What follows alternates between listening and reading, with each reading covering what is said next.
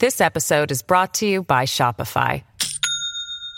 Do you have a point of sale system you can trust, or is it a real POS? You need Shopify for retail. From accepting payments to managing inventory, Shopify POS has everything you need to sell in person. Go to shopify.com slash system, all lowercase, to take your retail business to the next level today. That's shopify.com slash system. From the Fox News radio studios in New York City, giving you opinions and facts with a positive approach. It's Brian Kilmeade. Thanks so much for listening, everybody. Brian Kilmeade Show. Happy to be with you. Senator Tom Cotton, bottom of the hour. Dan Bongino. Uh, he's got the fifth biggest podcast in the country, big star here. Uh, he's going to be uh, joining us. I had to get his take on the whole John Brennan interview with Chris Wallace and his rewriting of recent 2016 history as it goes to spying on the Trump campaign, as well as what he knew and the importance of the dossier. So we'll talk to him about that. Uh, and also, it's kind of an exciting day. There's going to be a Operation Warp Speed summit. We got to get people pumped up to take the and feel good about taking the vaccine, not coerce, but sell them on the safety of it and ask all the questions you can. And that's really part of what the president's doing today. We've got 20 million doses ready to go out as soon as the FDA decides to okay it. Exciting because a 90 year old got the first shot. So let's get to the big three and then to your calls. Now, with the stories you need to know, it's Brian's Big Three. Number three. What really breaks my heart is that um, I don't know of any data that says you need to shut down outdoor dining or outdoor bars. Uh, we really wanted to limit the indoor crowded places. So um, I think we need to do what's necessary to turn the pandemic, but not more. Yeah, the death of small business in America and the roles of the incompetent, power mad governors and mayors in doing so. The real life consequences of the haphazard, ill thought out closures and shutdowns, and how they are finally standing up, these owners are, and sounding off, demanding they prove that they follow, they, they are following the science. Number two.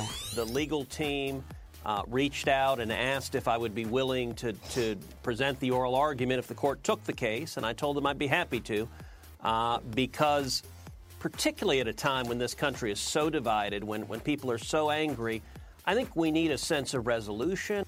Presidential recount is best hope Pennsylvania. Now Ted Cruz has volunteered to carry the case if the Trump team can get them to the Supreme Court.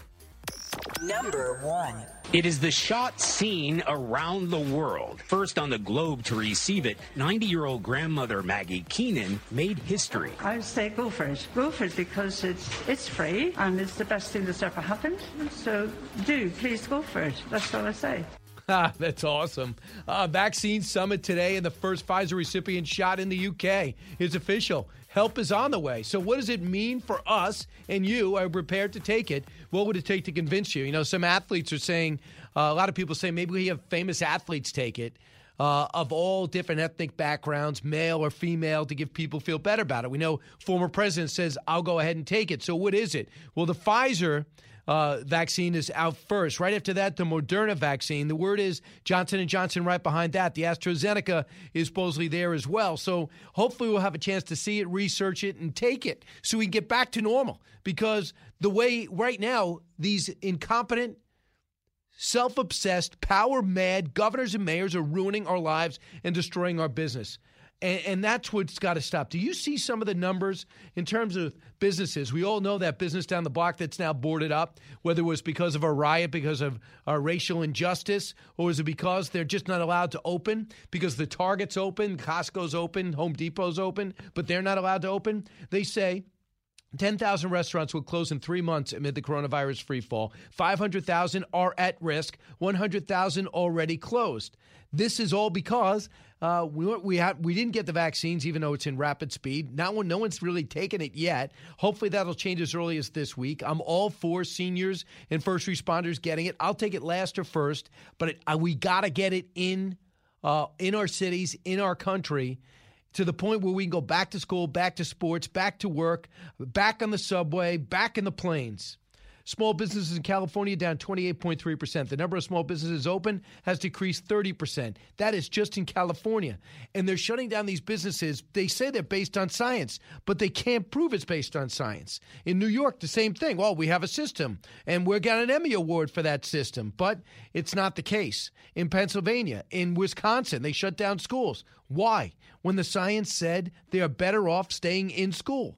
People are fed up. So, in case you think that it's just that I want to be able to eat out or I know somebody that has a restaurant, here's Admiral Brett Giroir. He knows it's raging in this country. He knows deaths are up. I mean, well, you don't have to look anywhere to see what's going on with the uh, with the actual virus itself. Deaths are up. Five, uh, 1,522 people died yesterday. That's up 47% over the last week. 202,000 cases on Monday.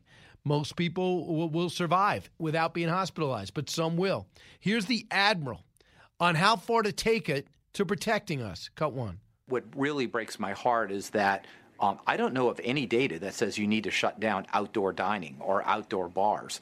Uh, we really wanted to limit the indoor crowded places. So um, I think we need to do what's necessary to turn the pandemic, but not more. That's not evidence based. That's going to be counterproductive. Why are they doing? You don't have to close universities. You don't have to close your major indus- industries. You do need to wear a mask. That's critically important when you're in public and can't physically distance. We know what the science says. We know that there are countermeasures that are effective. And uh, whatever the expression is, throwing the baby out with the bathwater, I think we could be causing a lot more harm by overly restrictive um, recommendations that are not supported by the science. That's Admiral Giroir, who is running the task force, the coronavirus task force. And he disagrees with Anthony Fauci, who said something a little bit different, but hazy as usual with Anthony Fauci. The most overrated personality, doctor. All he does is interview and podcast. He's on the cover of People magazine. Please tell me something that's been educational. Can we please call him out because in February says it's not going to be a problem here, and up until the middle of March said that uh, masks give you a false sense of security, and we're lauding him. All the celebrities love him. Governor Cuomo talks about Robert De Niro playing him in the movie, and that uh, Al Pacino would play Governor Cuomo. Do you believe these clowns going back and forth on this?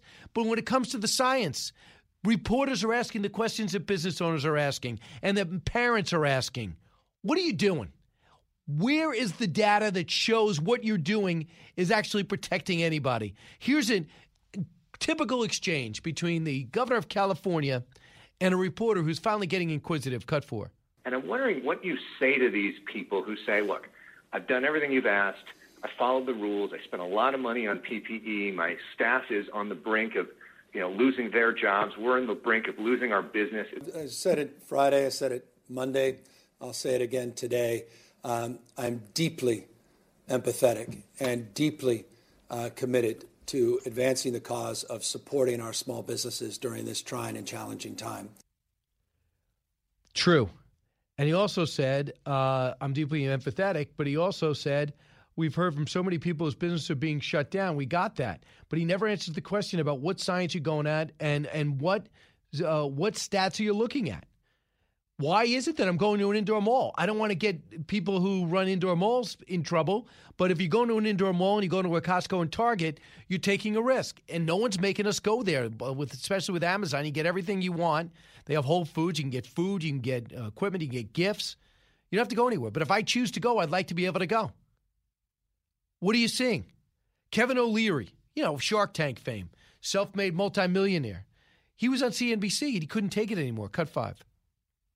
How is it possible when I've spent sixty, eighty thousand dollars on the back of the restaurant and the front of the restaurant to provide the seats and the heaters and complied with the city ordinance? And right across the street is a big box retailer with food services vending machines and open service courts inside the store. You're telling me the viral load in the outside of my restaurant is higher than the viral load inside of the big box, which is enclosed?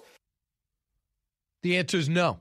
And he, he, it's rhetorical. He goes on, cut six. And there's no science claim on this. You, you, people are making a comment of science statements. How can outside be less safe than inside. You heard Gottlieb himself on your own air just moments ago talking about eating in restaurants outside with a mask on.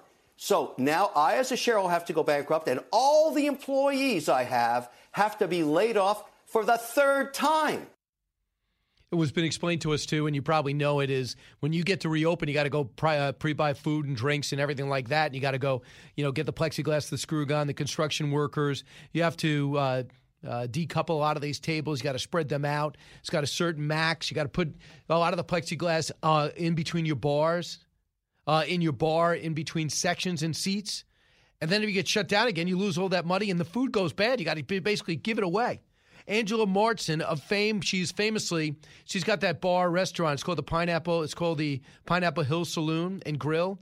And right across in her parking lot, as she's being shut down as of Monday, they were doing a movie set, outdoor dining. Uh, there's a cafeteria set up right there. She went crazy.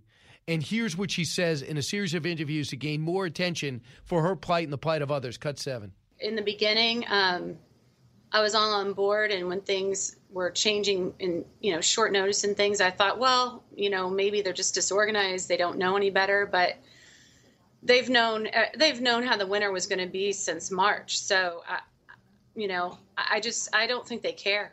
I, I don't either. I just don't think they care. Uh, they think they're going to get bailed out by Joe Biden uh, with money. 1 408 7669. I see people, uh, they see numbers.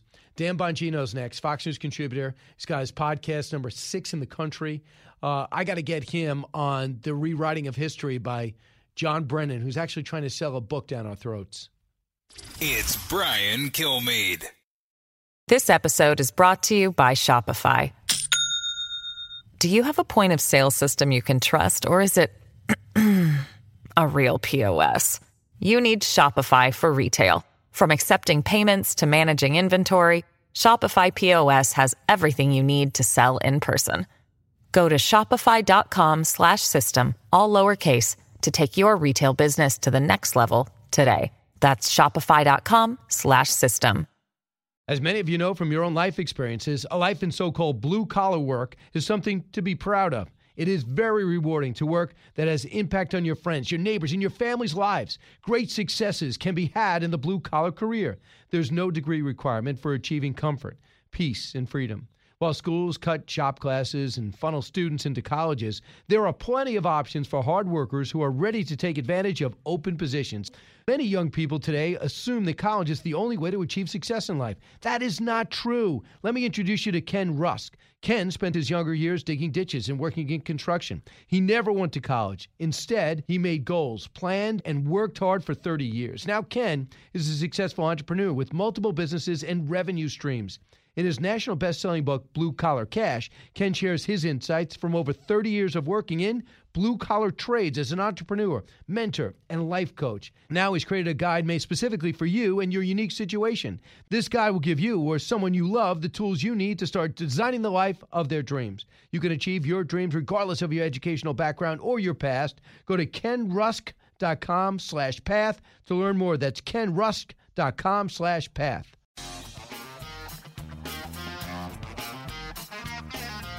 Breaking news, unique opinions. Hear it all on the Brian Kilmeade Show. The Steele dossier was something that I never, you know, looked at from a standpoint of uh, credibility because it wasn't something that the CIA had acquired.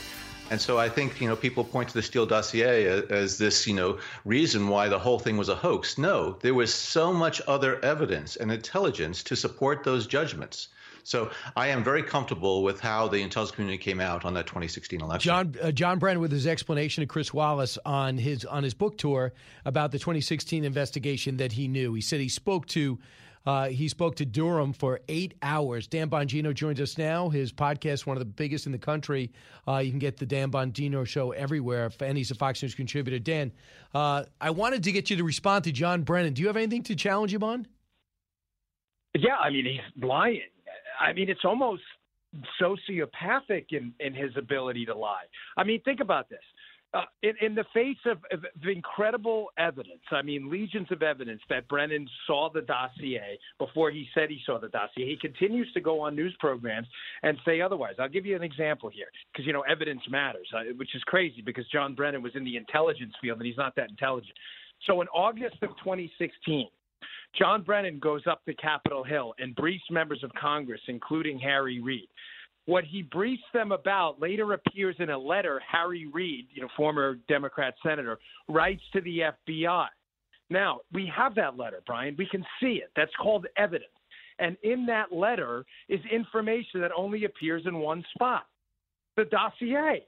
Uh, So I don't get it. So if Brennan briefed Reid in August of 2016 about information that Reid later put down in writing and then sent to the FBI, and that information's only in the dossier, that would tell a logical person, meaning not the liberals listening to your program, because they have six foot thick skulls, that Brennan knew about the dossier and is lying about it.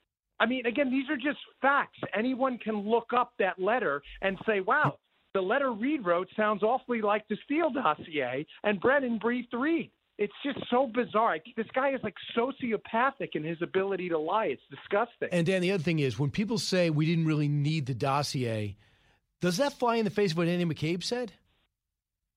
I, Andy McCabe has already admitted that without the dossier, they wouldn't have a criminal case. And another thing in that soundbite you played in the beginning, which I heard from Brennan, he says that there's this other. It's been called the um, uh, a, a cornucopia of information. Uh, what he, there's all kinds of different things that it's been described four or five different ways by plethora of information uh, outside of the dossier. Brian, where is it? Where is it? We're now four years since the allegation surfaced of Russian collusion, and yet you're telling me to this day that this information outside of the dossier that the Trump team colluded with the Russians is out there, and that someone's hiding it still. Where is it? Brennan's clearly lying. I mean, I, I listen. I'm not. I'm not going to pile on, but but Chris did a terrible job in an interview. I'm sorry, he just did. Why didn't he ask him a very simple question and say, uh, Mr. Brennan, then where is this information you're talking about outside of the dossier that led you to these conclusions? I mean, it was it's a simple well, question. Well, they'll probably Brennan, run through the oh, Don. They'll probably run through the Don Jr. meeting, the the Manafort conversations with oligarchs, that type thing. Yeah, yeah. You mean the Don Jr. meeting with the Russian intelligence official uh, that's admitted to being a Clinton Foundation supporter? You mean that one? Uh, You mean the Don Jr. meeting up at the Trump Tower where the Russian translator who was in on the meeting freely admitted to the FBI that nothing was said in that meeting about Hillary Clinton at all? I mean, again, I've actually done my homework on this.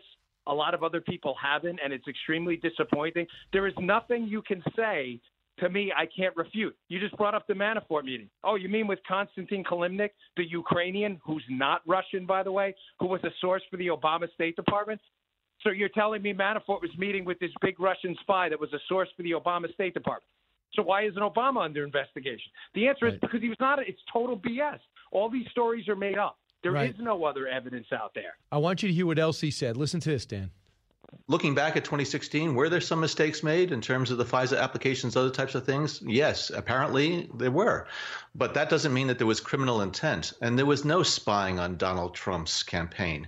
And it's very clear from Robert Mueller's investigation that there were a lot of activities that I think were very unprincipled, unethical. And it'll be up to individuals in the future to determine whether or not there was any criminal activity that took place during that time. No spying? I mean, this is just downright hilarious. We have the names of the spies. Azra Turk was the pseudonym used by the FBI source to infiltrate the Trump campaign. I mean, anyone can look this up. It's called the internet. Stefan Halper was a U.S. intelligence uh, person who was involved with the intelligence community, who was paid by the FBI and interacted with Trump campaign team members. I mean, do people not have access to a computer?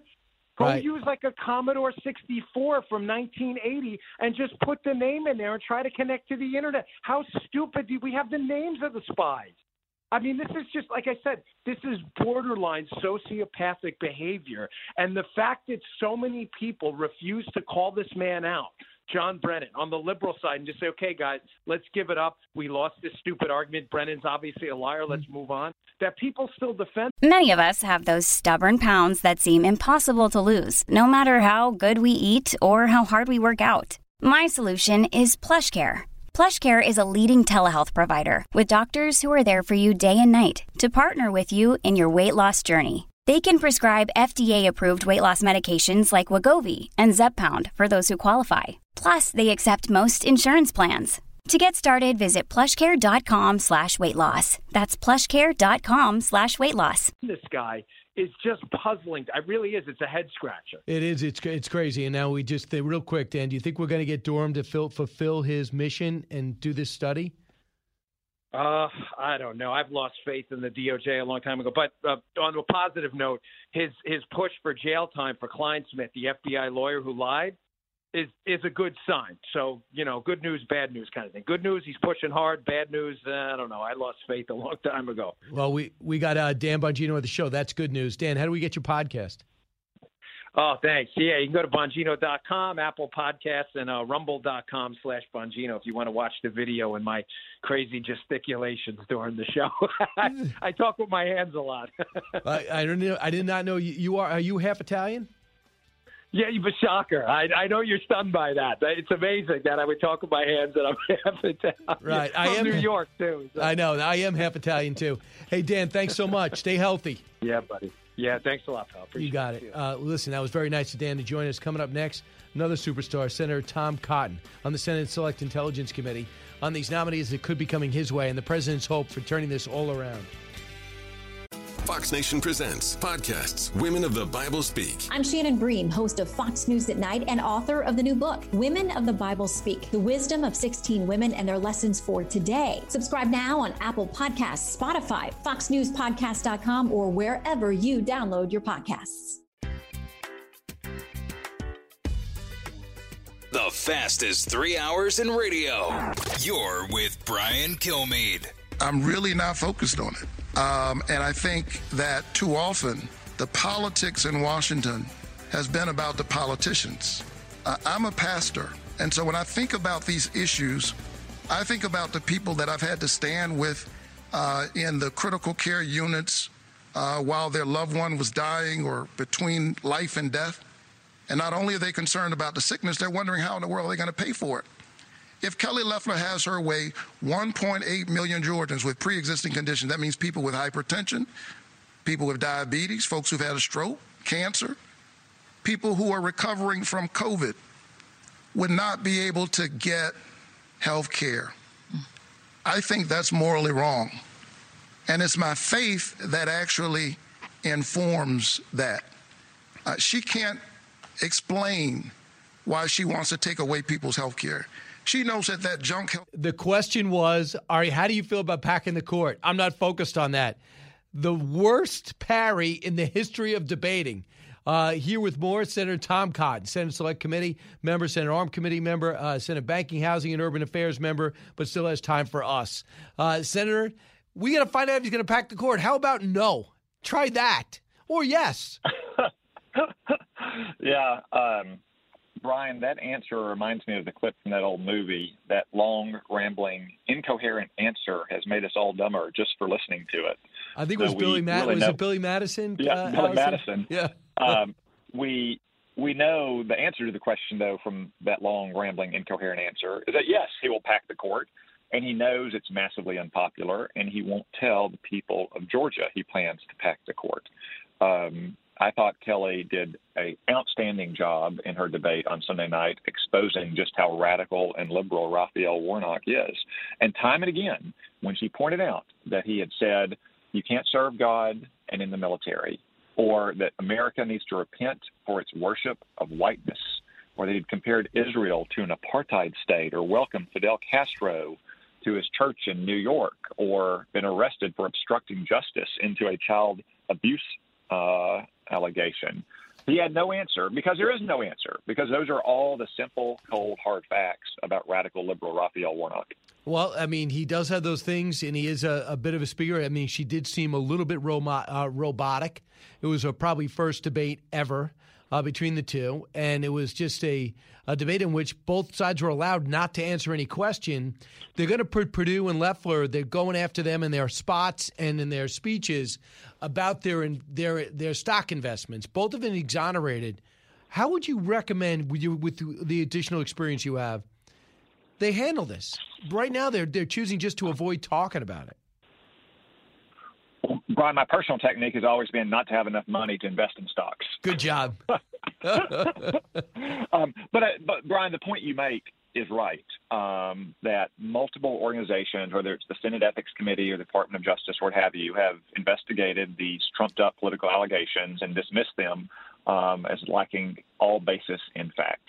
Um, David Perdue and Kelly Loeffler were found to have done nothing wrong. The reason Jon Ossoff, a trust fund socialist, and radical liberal Raphael Warnock are attacking David and Kelly on these grounds is because they don't have anything else to say, and they're trying to deflect attention away from their own radical views, like Jon Ossoff welcoming Bernie Sanders support and wanting to uh, impose Medicare for all in Georgia and take away their insurance on the job, or Raphael Warnock calling Israel an apartheid state. These are the kind of radical views that John Ossoff and uh, Raphael Warnock have that they're trying to deflect attention away by accusing David Perdue and Kelly Loeffler frivolously of misconduct. They also want to deflect attention away from the fact that Chuck Schumer's position on these races is that Georgia is his for the taking, and once he does, he's going to change America.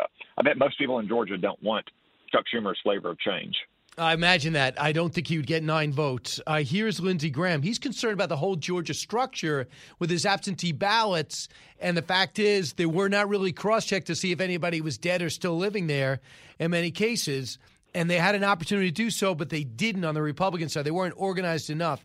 Here's what Lindsey Graham said last night, cut 25. But the bottom line is the governor of Georgia could call a legislative session into being tomorrow to go ahead and audit the signatures so we'd have confidence in the presidential outcome. Maybe it worked. I don't know without an audit. And change the law while you still can it's I just can't get over. I love Georgia. I'm a neighbor to Georgia. My family came from Georgia. We're not asking you to do anything wrong. We're asking you to call for an audit of signatures that are definitely in question and change your laws before it's too late in the Senate runoff that will determine the quality of life in America. Please act while you can because of the new absentee uh, voters, making people eligible because of the pandemic that we're in they're not going to call a session. So how are you going to handle that, Senator? Have you got that deep? Yeah, Brian. So let me say first a few things. If you're in Georgia um, and you want to vote for Kelly Loeffler, David Perdue, you should have confidence. You can contact their campaigns. They'll help you get an absentee ballot if you're worried about getting this virus. If you don't want to vote by absentee ballot, you should go early vote starting Monday, December 14th, or vote on Election Day, January 5th. Uh, now, second, how do you know those votes are going to count? Um, I, I think Lindsey is onto something there. Georgia needs to take more steps to ensure some of the irregularities we have seen in the last election don't happen on January 5th. But I can assure all your listeners, especially those Georgia voters, that the Loeffler and the Perdue campaigns and uh, the RNC and the Republican Senate Committee is taking every step that they can to ensure that every procedure is followed in every single precinct. Have a lot more manpower, a lot more resources concentrated on one state than it was when it was diffused across 15 or 20 competitive states on November 3rd. Now, third, if you want to do your part to help out, first off, make sure that those campaigns have the resources they need. Go to georgiabattleground.com, gabattleground.com, to pitch in a few bucks to help Kelly and David make sure that uh, every legal vote counts and no illegal votes counts. And if you really want to help, if you really want to help, you can go down to Georgia and you can pitch in for a few days. Uh, these campaigns and these committees are taking great steps to make sure that we get out the vote between now and January 5th and that we protect that vote. So if you want Christmas in Georgia, sounds kind of like the title of a Hallmark movie. Talk, talk to their campaigns, go down to Georgia, enjoy uh, the Peach State at Christmas time and New Year's and help them get elected on January 5th. So right now, the stats read uh, Ossoff has raised 28 million, Perdue just 15 million. He beat him by 80, 88,000 on November 3rd. We'll see if that holds up with all the attention and all the money. Now, fundraising on the other side, uh, Warnock's got 27, uh, Loeffler's got 28, and of course, she could self finance, richest person in Congress. So uh, total spend, Warnock spent 16, Loeffler spent uh, 22. Looking down the looking down uh, looking down the line, what could you learn? I don't know how pervasive you know Georgia because you have your hands full in Arkansas, but looking down the line, what did the president not get that other presidential candidates did get that Loeffler and Perdue should be focused on? Well, Brian, I spent a lot of time in my life in Georgia. I will say my campaign stops there this year have been a little more uh, enjoyable and pleasant than my stay in the woods outside Fort Benning 15 years ago. um, David and Kelly do need your help. That's why I urge everyone to go to uh, georgiabattleground.com, gabattleground.com to help close that financial gap. Uh, what you saw on election day is that the president in Georgia, as in so many states, had massive, massive turnout. um, in the rural and the exurban areas of Georgia, something that no other president, uh, no other Republican president or nominee has ever generated. I mean, President Trump got 11 million more votes across the country than he did in 2016. Uh, as all of our candidates did, David Perdue and Kelly Loeffler benefited from that massive turnout in the rural and the exurban areas.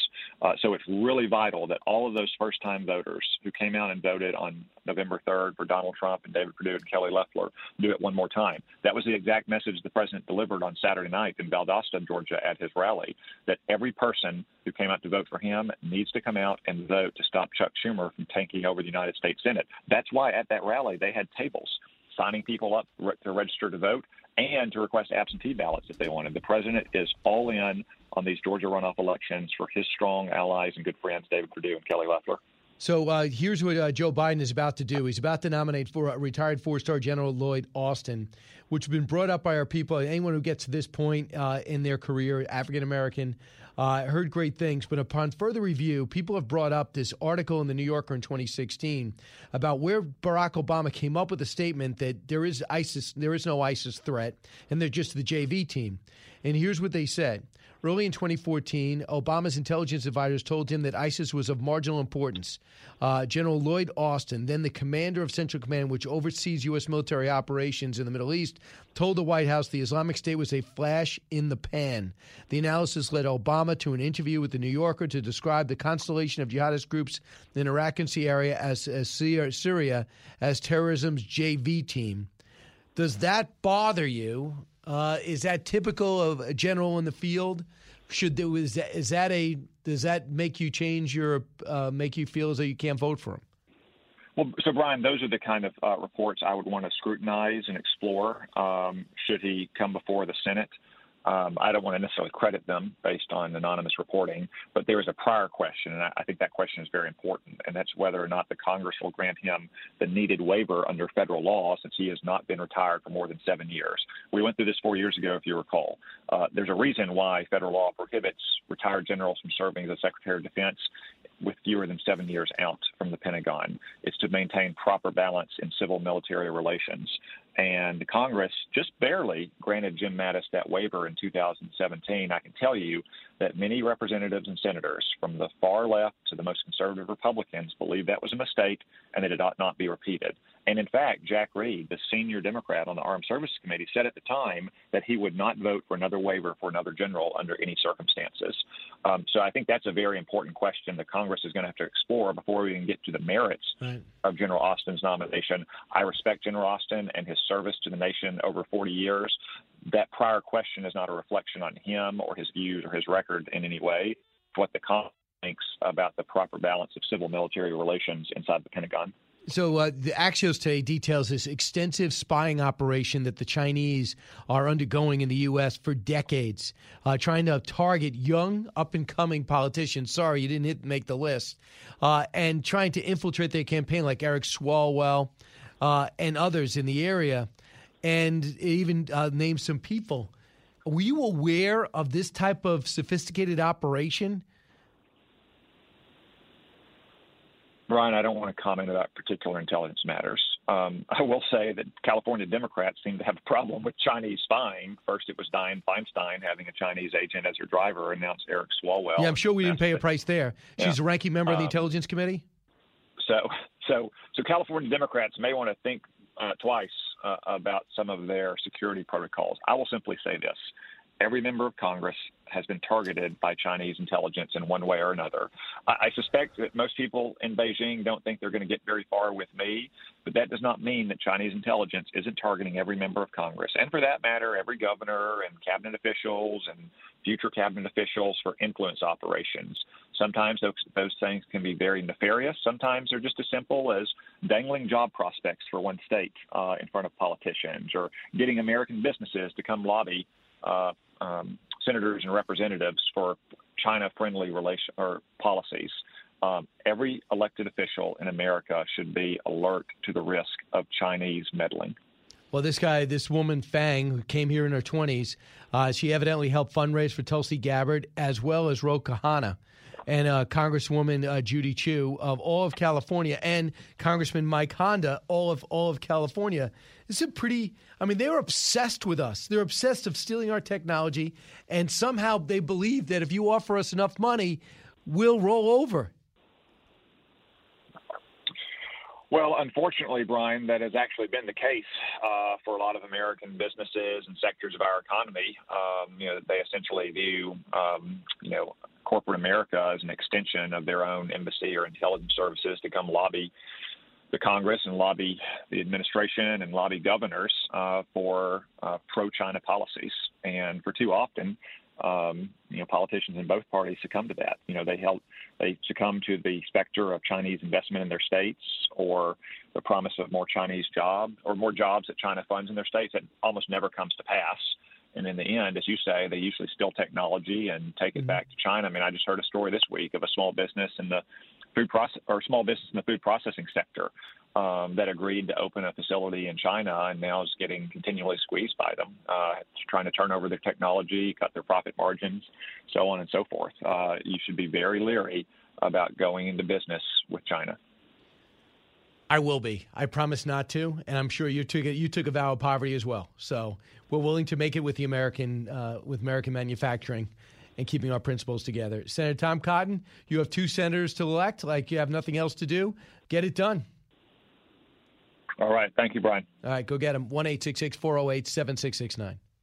Newsmakers and newsbreakers. Hear it first, only on The Brian Kilmeade Show. Living the Bream is a podcast hosted by Fox News Channel's Shannon Bream, sharing inspirational stories, personal anecdotes, and an insider's perspective on actions and rulings from the High Court. Subscribe and listen now by going to foxnewspodcasts.com. America's listening to Fox News.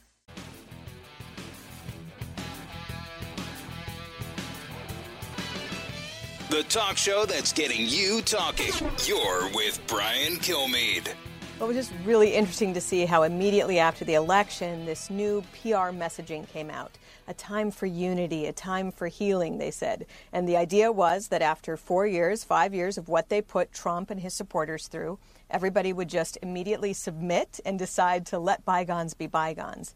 There really could be unity, as you point out. There, there are things that could be done.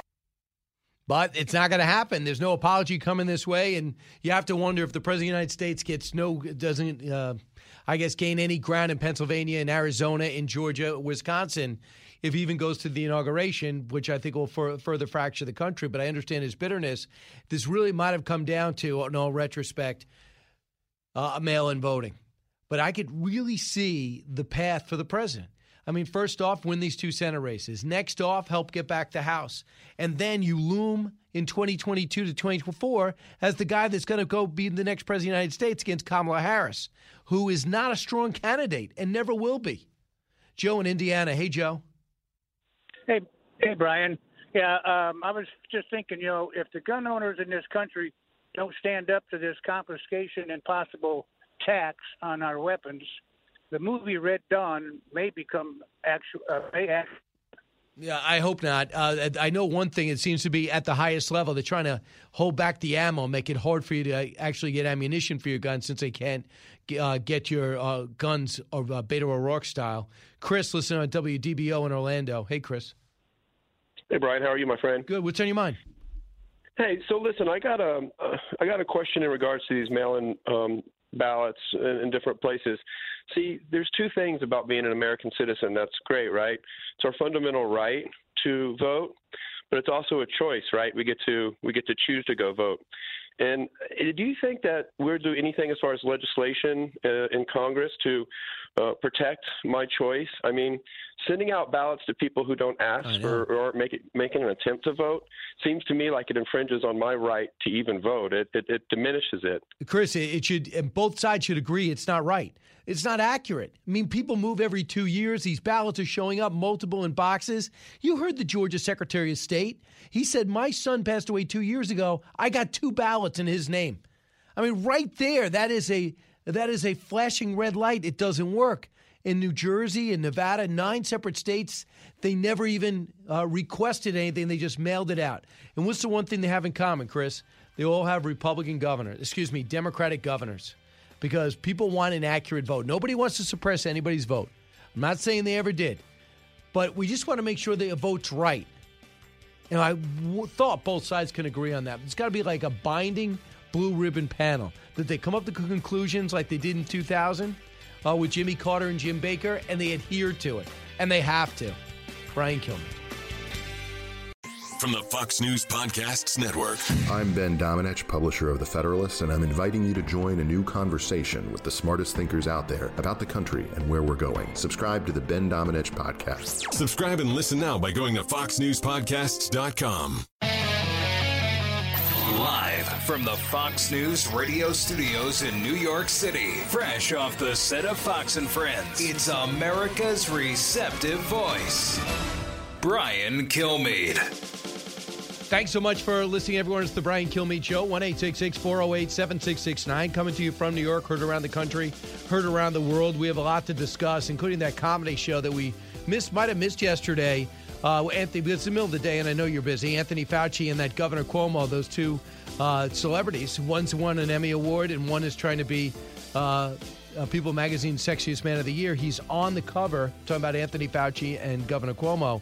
Uh, yesterday, they sat down and uh, he was the special guest on the PowerPoint where Governor Cuomo sits around and tells everyone how we're not worthy of them and uh, we're not worthy of him.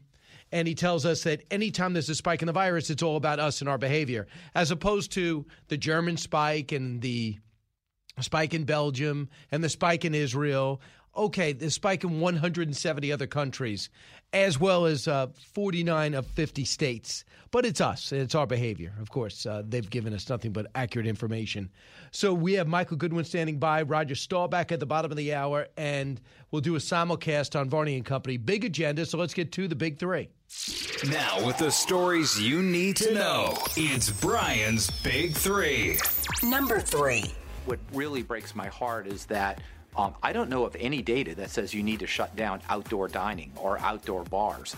Uh, we really wanted to limit the indoor crowded places. So um, I think we need to do what's necessary to turn the pandemic, but not more.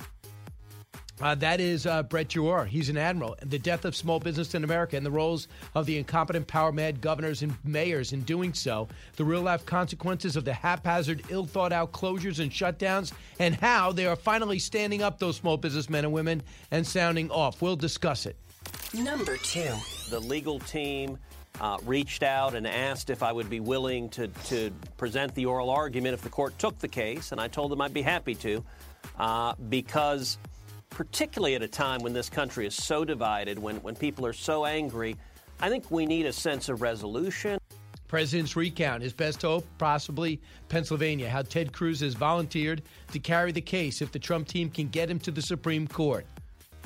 Number one.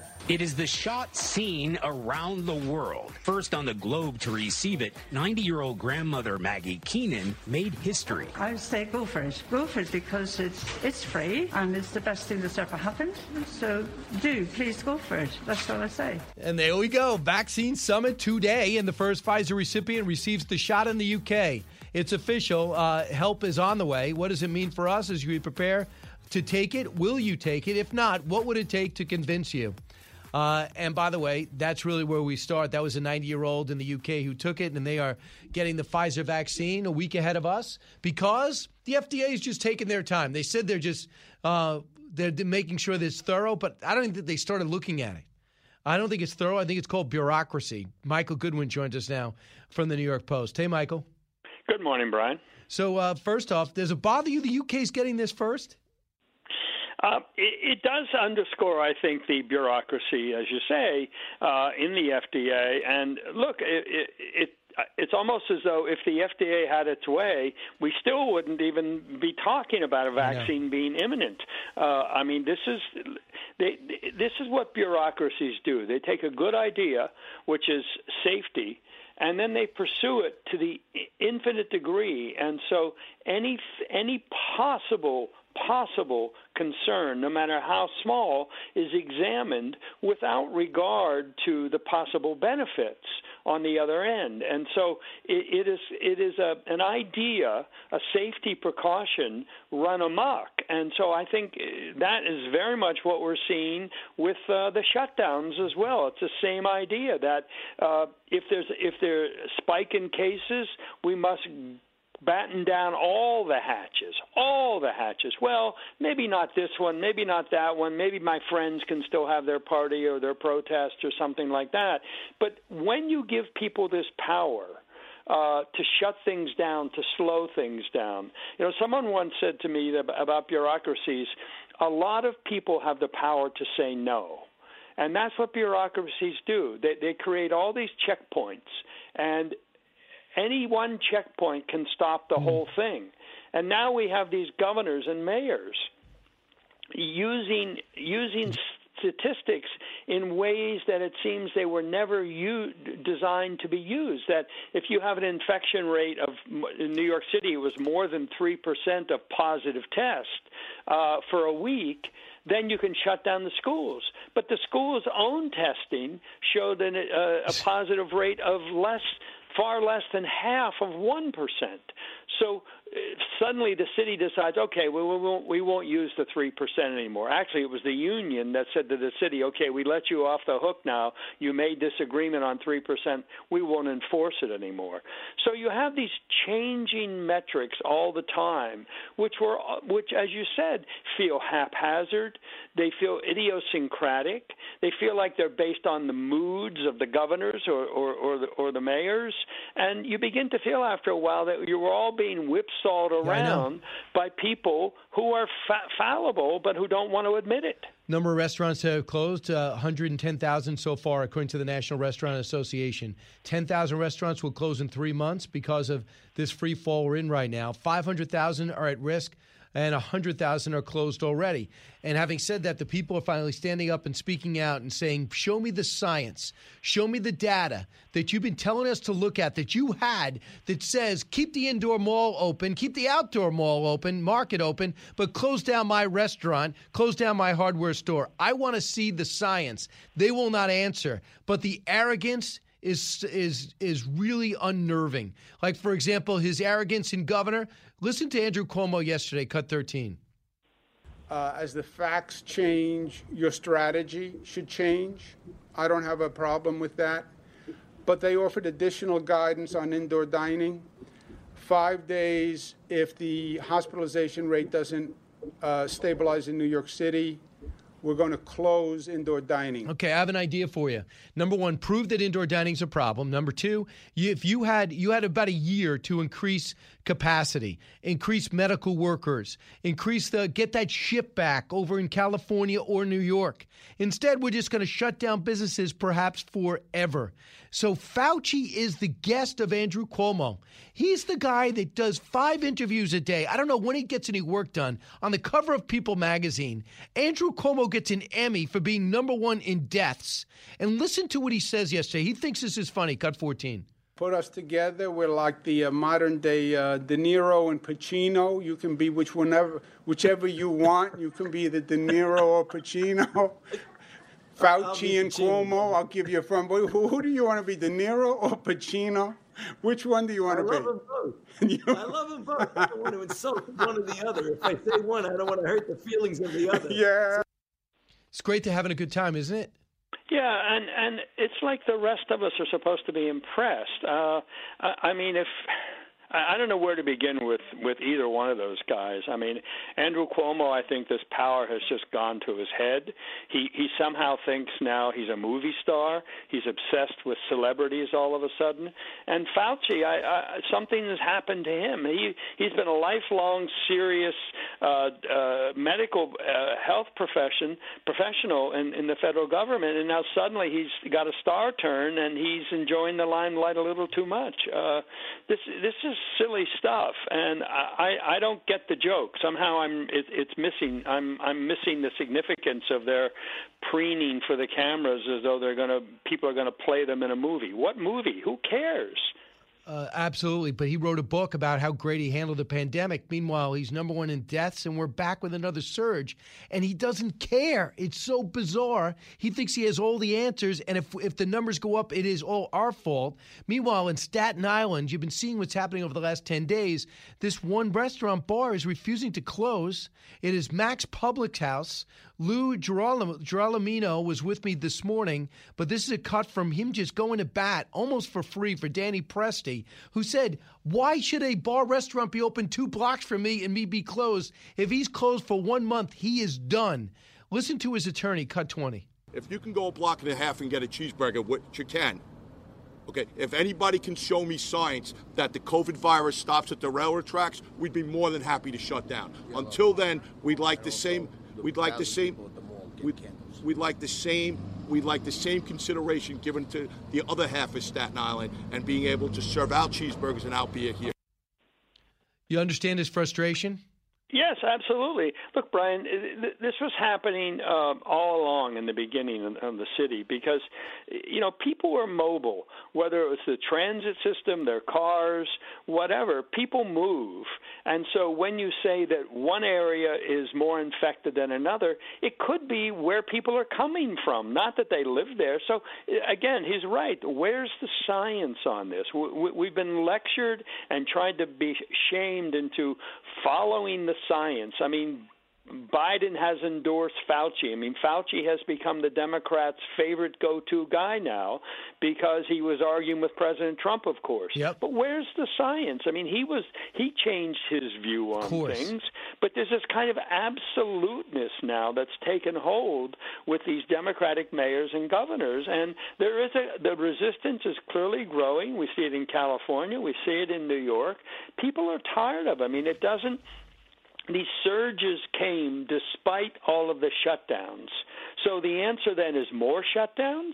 I mean, the shutdowns don't seem to be very effective at stopping these surges. Thank so you. Why Of do course. they keep banging the same drum? So what I don't like, you know, I'm all for. I know Saturday Night Live is a comedy show. You got to be willing to laugh at yourself. I get it.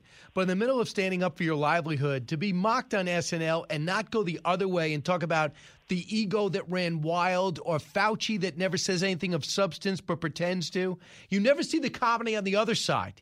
You only see it on Staten Island side. And guess what? It didn't elude those still fighting to get Mac's open. Listen. Pete Davidson, by the way, in SNL, is from Staten Island. His dad died in 9 11 as a firefighter. Let's listen. I saw uh, the protest. People were outside the bar shouting about freedom, taunting the cops, chanting that they should arrest the governor. But it's Staten Island, so I assumed that it was just like a typical last call. And are you against these protests? I mean, kind of, but I'm also just happy I'm no longer the first thing people think of when they say, What's the worst thing about Staten Island? What exactly were they protesting? Well, the bar, uh, shockingly, is in a neighborhood with the second highest COVID infections in all of New York. So the rule is that they're supposed to let people eat or drink outside. And the owner said no one wants to do that because they'll go out of business. But the argument that people in Staten Island don't want to drink outside can be disproven by going to literally any Little League game. So listen to what the lawyer had to say in response. I know Pete Davidson's mother and I knew his father. They're great people. So I'm not going to disrespect them by disparaging Pete, but I will say this. There were 2,000 Americans there that came from all over the tri state area to attend that rally. They protested peacefully, without rioting, without looting. There were over 200 of them that actually cleaned up the street. So I'll say this to Pete Davidson and the rest of the members of the Saturday Night Live crew. Maybe they can give up part of their big paychecks they receive to small business owners throughout the country who can't put food on their families' tables. These are great Americans, good, hard-working Americans they're mocking, and it's disgraceful. Well said, I think, right? Well, yes, and and you know also, Brian, Saturday Night Live has used a trick. Uh, by paying the audience members to come, so that somehow that that allows them to evade the uh, the shutdown orders. So again, Saturday Night Live to sit there mocking people who are protesting uh, bars and rest, uh, restaurants being forced to close while they are somehow allowed to stay open. I mean, don't forget, Governor Cuomo made all kinds of uh, exemptions for travel, for all of the entertainment shows and things like that.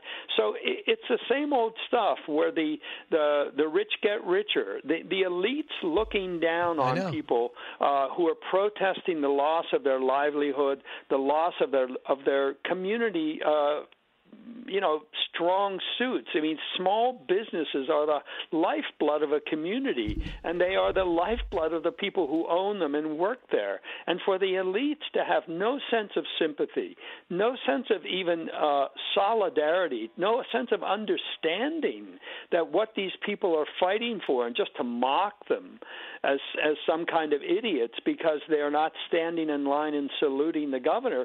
Well, because the elites have their own ways around it. You know, Brian, testing. I would love to see uh, the answer to the question of how often is Governor Cuomo tested? How often are the people around him tested? How often are the governor, Governor Newsom, and the people around him tested? Because I think you're going to find that our government authorities have a much better sense of their own safety, and are you know testing is hard to come by now for most people because there are long lines. Well, is that true for our government, or are they are they treated as though somehow they're more special of course. than the rest of us. And listen, everyone knows you got to have a sense of humor about yourself, and SNL takes no prisoners unless you're a Democrat, unless you're an ego out of control like the governor of New York. You're going to tell me there's no comedy there? And there's no comedy in the fact that Governor Newsom is at a San Francisco restaurant? There's no comedy in the fact that the mayor's at the same restaurant? There's no comedy in the fact that you have a governor of Colorado, the mayor of Colorado, going to visit his, his parents while telling people on Thanksgiving you better not travel? And or, or the mayor of Austin going to Cabo? Excuse me, I'm all for laughing at yourself, but there's a little bit of comedy there, maybe to balance it out. But I, you know, it's easier to mock people in Staten Island, I guess. Uh, Yeah, I don't yeah. really think it's funny uh, when I see people work 70 hours a week to make a modest living, and they're being told they can't. Uh, Michael, thanks so much. Always a pleasure, Brian. Thank you. Michael Goodwin of the New York Post. Back with you in a moment. You're with Brian Kilmeade. With Fox News Podcasts Plus, you can enjoy all your favorite Fox News podcasts without commercials. Subscribe now at foxnewspodcasts.com.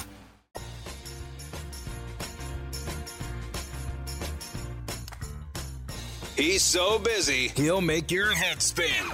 It's Brian Kilmeade. All right, welcome back, everybody. Uh, we're still looking at with the president still fighting in many uh, multiple fronts yesterday, uh, making it clear he's not willing to give up. Meanwhile, we'll go giving uh, Dan Gable, the legendary wrestler, his Medal of Freedom honor. He said this, cut 21. Well, I think the uh, case has already been made if you look at the polls. Uh, it was a rigged election. You look at the different states, the election was totally rigged. Uh, it's a disgrace to our country. It's like a third world country. These ballots pouring in from everywhere using machinery that nobody knows ownership, nobody knows anything about. They have uh, glitches, as they call them, glitches. The glitches weren't glitches. He's upset still, obviously. He will be at the Army Navy game today, uh, over the weekend. Dan in Portland, Oregon. Hey, Dan. Yeah, I want to make two things first and then get to the virus. Um, I'm a history buff. Look up Hood from start to finish. He had a great story. And Barr, he had told that Christopher Wray was um, part of the problem a month ago. He was part of the deep state. That's that's why he doesn't bring anything up. As far as the virus, here in Portland, we've had herd immunity for 16 months since it was November. We didn't even have six feet apart until March. And the virus, the shots and all those, they never tested to see if you get the virus again. But as far as the flu, everybody dies from the flu, but we don't mandatory shots or anything. And the one for the virus is usually mainly the old and the elderly.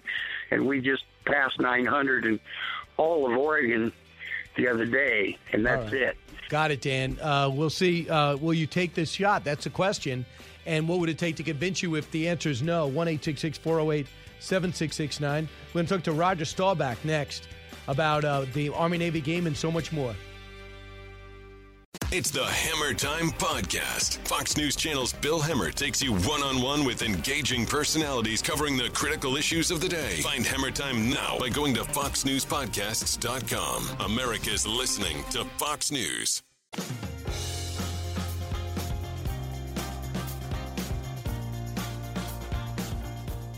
Information you want, truth you demand. This is the Brian Kilmeade Show. To Smith, bringing five, throws to Logan Thomas, wide open, touchdown, touchdown Washington to the right. Smith steps back, throws down the right sideline, can't fifth, one-handed catch, gets up, and gathers a couple more yards down to the Pittsburgh 23. What a play by Sims. Washington takes the lead in Pittsburgh, but 17. Roethlisberger throws out to the right. Owens, tipped up in the air and intercepted. Intercepted by Jon Bostic at the 25. Washington takes over with a three-point lead. And there it goes. Washington stunned the world by beating the undefeated Pittsburgh Steelers, ended their quest to have a perfect season, making the Miami Dolphins the only team to finish the year undefeated. Pretty happy, especially their outstanding running back, now retired, Larry Csonka. Cut 39. Tonight, I'm a Washington fan.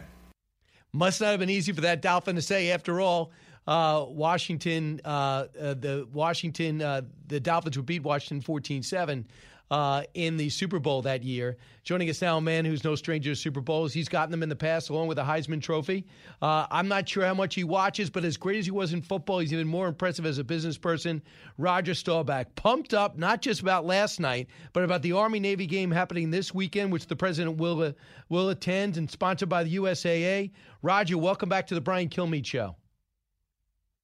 Hi, Brian. Good morning. Hey, by How any chance, did you watch last night? Uh, which game? I guess not. Uh, Washington beats Pittsburgh, ending their Oh, no, no, undefeated yeah. season. There, there, well, there was two. Well, see, last night was there was there two on last night? There yeah, was. I watched. I watched. I was yeah. I, wa- I was watching. Of course, I you know I you know the Steelers kind of uh, gave us a little trouble in the '70s, so I was pulling. You know, really. Uh, I, I, I'm thinking.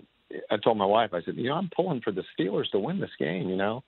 And she said, "Why?" And I said, "Because you know Dallas is in the division with Washington, New York, and Philadelphia. We all got bad records, and daggone if the Redskins are on a roll. I mean, they uh, and the Giants beat Seattle yesterday too. So it uh, or uh, Sunday, whenever it was. I'm losing these days when you got when, there's this virus. Uh, but uh, yeah, that the, the Steelers were. Um, I mean, I you know again, Dallas is still fighting tonight. They, they're fighting. St- st- they still have a chance, but it would have been nicer if Pittsburgh would have beat uh, Washington and and um, and the uh, Giants would if Seattle would, have beaten the Giants. Not to me. Uh, I'm a Giant fan, Roger. I'm, uh, and you you call in New York, so not everybody's a Cowboy fan. As hard as it is for you to believe, uh, I've, I've heard that before. I've, I've, I've, usually, usually if I'm if I'm actually with you, I probably wouldn't be. Uh, but on on a on a on a on a cell phone or something, you you know you uh, you can't hit me or anything. So. yeah, um, I'm a little. I was, you're still at the top of your game. I was caught up you at the Super Bowl a couple of years ago. Uh, the Yeah. Army. It's just unbelievable looking back. Uh, number one, Alex Smith, the story. You as an, a, a quarterback who had to deal with some injuries, played 10 years, really was ended by concussions. You got off to a late start because you went to Vietnam, uh, served in the military, did your service after uh, playing at uh, Annapolis. But uh, Roger, in particular, this Alex Smith story is something even non-sports fans can get around. I mean, he had the injury that Joe Theismann had, almost the same broken leg. He had an infection, almost lost his life and his leg, and now he's back, starring, bringing back the Redskins season. Yeah, he's been is he he's been out almost like a has it been a full two years or Yes. it's been a year and a half? Yeah, yeah. I, it's it's uh it well it's incredible what they can do today too. Uh, you know, with uh with all the the good things they can do if you're hurt and uh yeah that you know I, I think most people said he'd he'd never come back and play again and sure enough he's he's he's back in action and we you know we lost our quarterback uh, Dak uh, Prescott and he uh, dislocated his ankle and then fractured it also. Wow. And uh, the reports are awfully good that he's uh, he's going to be back healthy next year. And and uh, back in the old days, that that would have kept you out a lot longer. Maybe it would have ruined your career. I mean, I think about Joe Namath too, another person who is um, in Yeah. your era, and how his knees were such a mess. If they had the technology that they have today, you know, he probably would have. Uh, he would have been a different quarterback, as good as he was, and he's in the Hall of Fame. he would have been a different quarterback. Yeah. Yeah, and uh, remember in 1971 when I uh, we won the Super Bowl, and then in '72 in the exhibition season, uh, my shoulder pads were they should have been bigger because I ran, but I tried to run over Marlin McKeever, and uh, I separated my right shoulder, and uh, this Dr. Knight uh, operated the next day, and I'll tell you, thank God he it whatever it is, I can still I can still throw today. so my, my right arm, and so he he got me back playing again, and back then uh, they they did some different things on your shoulders that, that he did, and mm-hmm. and uh, because the separation, I might have been out forever. I mean, so yeah, today it's even better as far as the what what they've learned and what they can do for you to get you back back in action again. So, Rod, you had such a unique career in that you had so much success when you were done. You ended in 10 years, but it got off to a late start because you win the Heisman and go serve in the military. And then you had to, when you're done, even the, the most successful player, oh, still had to go get a job sometimes in the off season and certainly after you're done, unless you're Terry Bradshaw and became a broadcaster or someone like that, who told me he only made two hundred thousand. Here he wins four Super Bowls. He said I was making two hundred thousand. I was like one of the highest paid. So things have certainly changed. But you serving yeah. in the military after football, what did that do for you as a person? Well, it it, it really uh, it it helped a lot. I I I worked in the off season because we had three children born in the Navy, and so when I joined the Cowboys, we, you know, we had a I was a rookie with a big family, and and we we really didn't have anything uh, financially. I mean, our parents were uh, limited, and and so um, I, I really I, I I worked in the off season. I, I went out to the practice field every afternoon. So I want, want to iterate the the I, I, I did stay in shape and, and work out in the off season. But I did go. I worked for the Henry Miller Company in in real estate, and it was the beginning of um, of, of of deciding I wanted to be like Mr. Miller and and and build my own real estate firm. So I, I worked with them in the just in the off season, like five months, and got good relationships with people. So I, you know, if I was working on something, I could forward it to them when I when the season started. And then when I retired, I uh, started to build uh, my real estate firm, and we built a very good sized real estate firm, and uh, uh, for over 30 some years. And then we sold it to JLL 10 years ago. Uh, JLL is a big firm. They're uh, and they the Staubach company really is very in very important JLL in the U.S. So it's, it's so so I, I'm really proud of that as far as the the what what took place. Uh, right. Yeah, and and and how the Staubach company has been very important to JLL. It has. And wherever you go, no one gives you anything. You earn it. No one said you're going to be a quarterback. No one says you're going to win the Heisman. No one says you're going to make uh, be a multimillionaire with a business. You earned it, and I guess that gives you a, a certain self assurance in life that you know you can work and achieve something. Your, your speed and arm well, strength didn't yeah. get you the didn't get you success in business. Yeah, you earn it, but there's there's people that really make a difference in your life, and we all we all do have to recognize that. And you know, I, Mr. Miller was my man that gotcha that, that believed in me and, and real estate, and and I you know I happened to, to get on a pretty darn good football team with uh, Coach Landry, and and then had a lot of good teammates, and then you know building the company, it's, you have the right people in the right places, but you know that you got to get them working together and so right. there's a lot of things I learned in sports that that helped me in, in business as far as uh, teamwork and and getting people to understand that we had clients and how important our clients were, and it's not it's not all right. about you, it's all about them. And so, so I preach the, it. Uh, uh, you know, and, and learned a lot from uh, the Naval Academy and sports to, that helped me in uh, real estate also. So let's talk about this weekend. The president's going to be there. It's called America's Game, Army against Navy. USAA sponsors it, and it's going to be for the first time since 1943 at West Point. I imagine the crowd's going to be quite limited. A lot of this game has to do with the festivities. How's it going to be different this year for you? What should people know at home?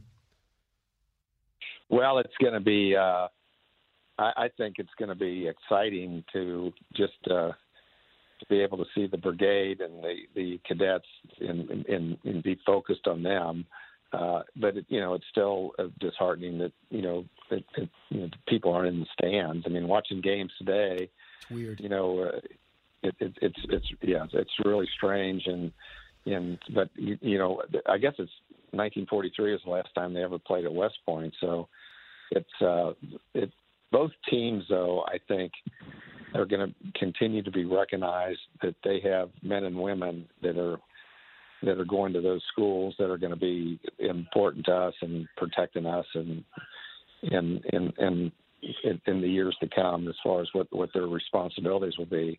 And so I think a lot of people just like to watch the Army Navy game and uh and so you know having it up in West Point will, it'll be interesting and and there's a reason behind all that in this crazy world we're in right now. So uh yeah. I you know I worry all, all the time about you know, people that are you know that are doing gotcha. doing a job to everybody else, and the, the, the daggone virus. Right. It, it's not dead yet, so it's. I uh, know.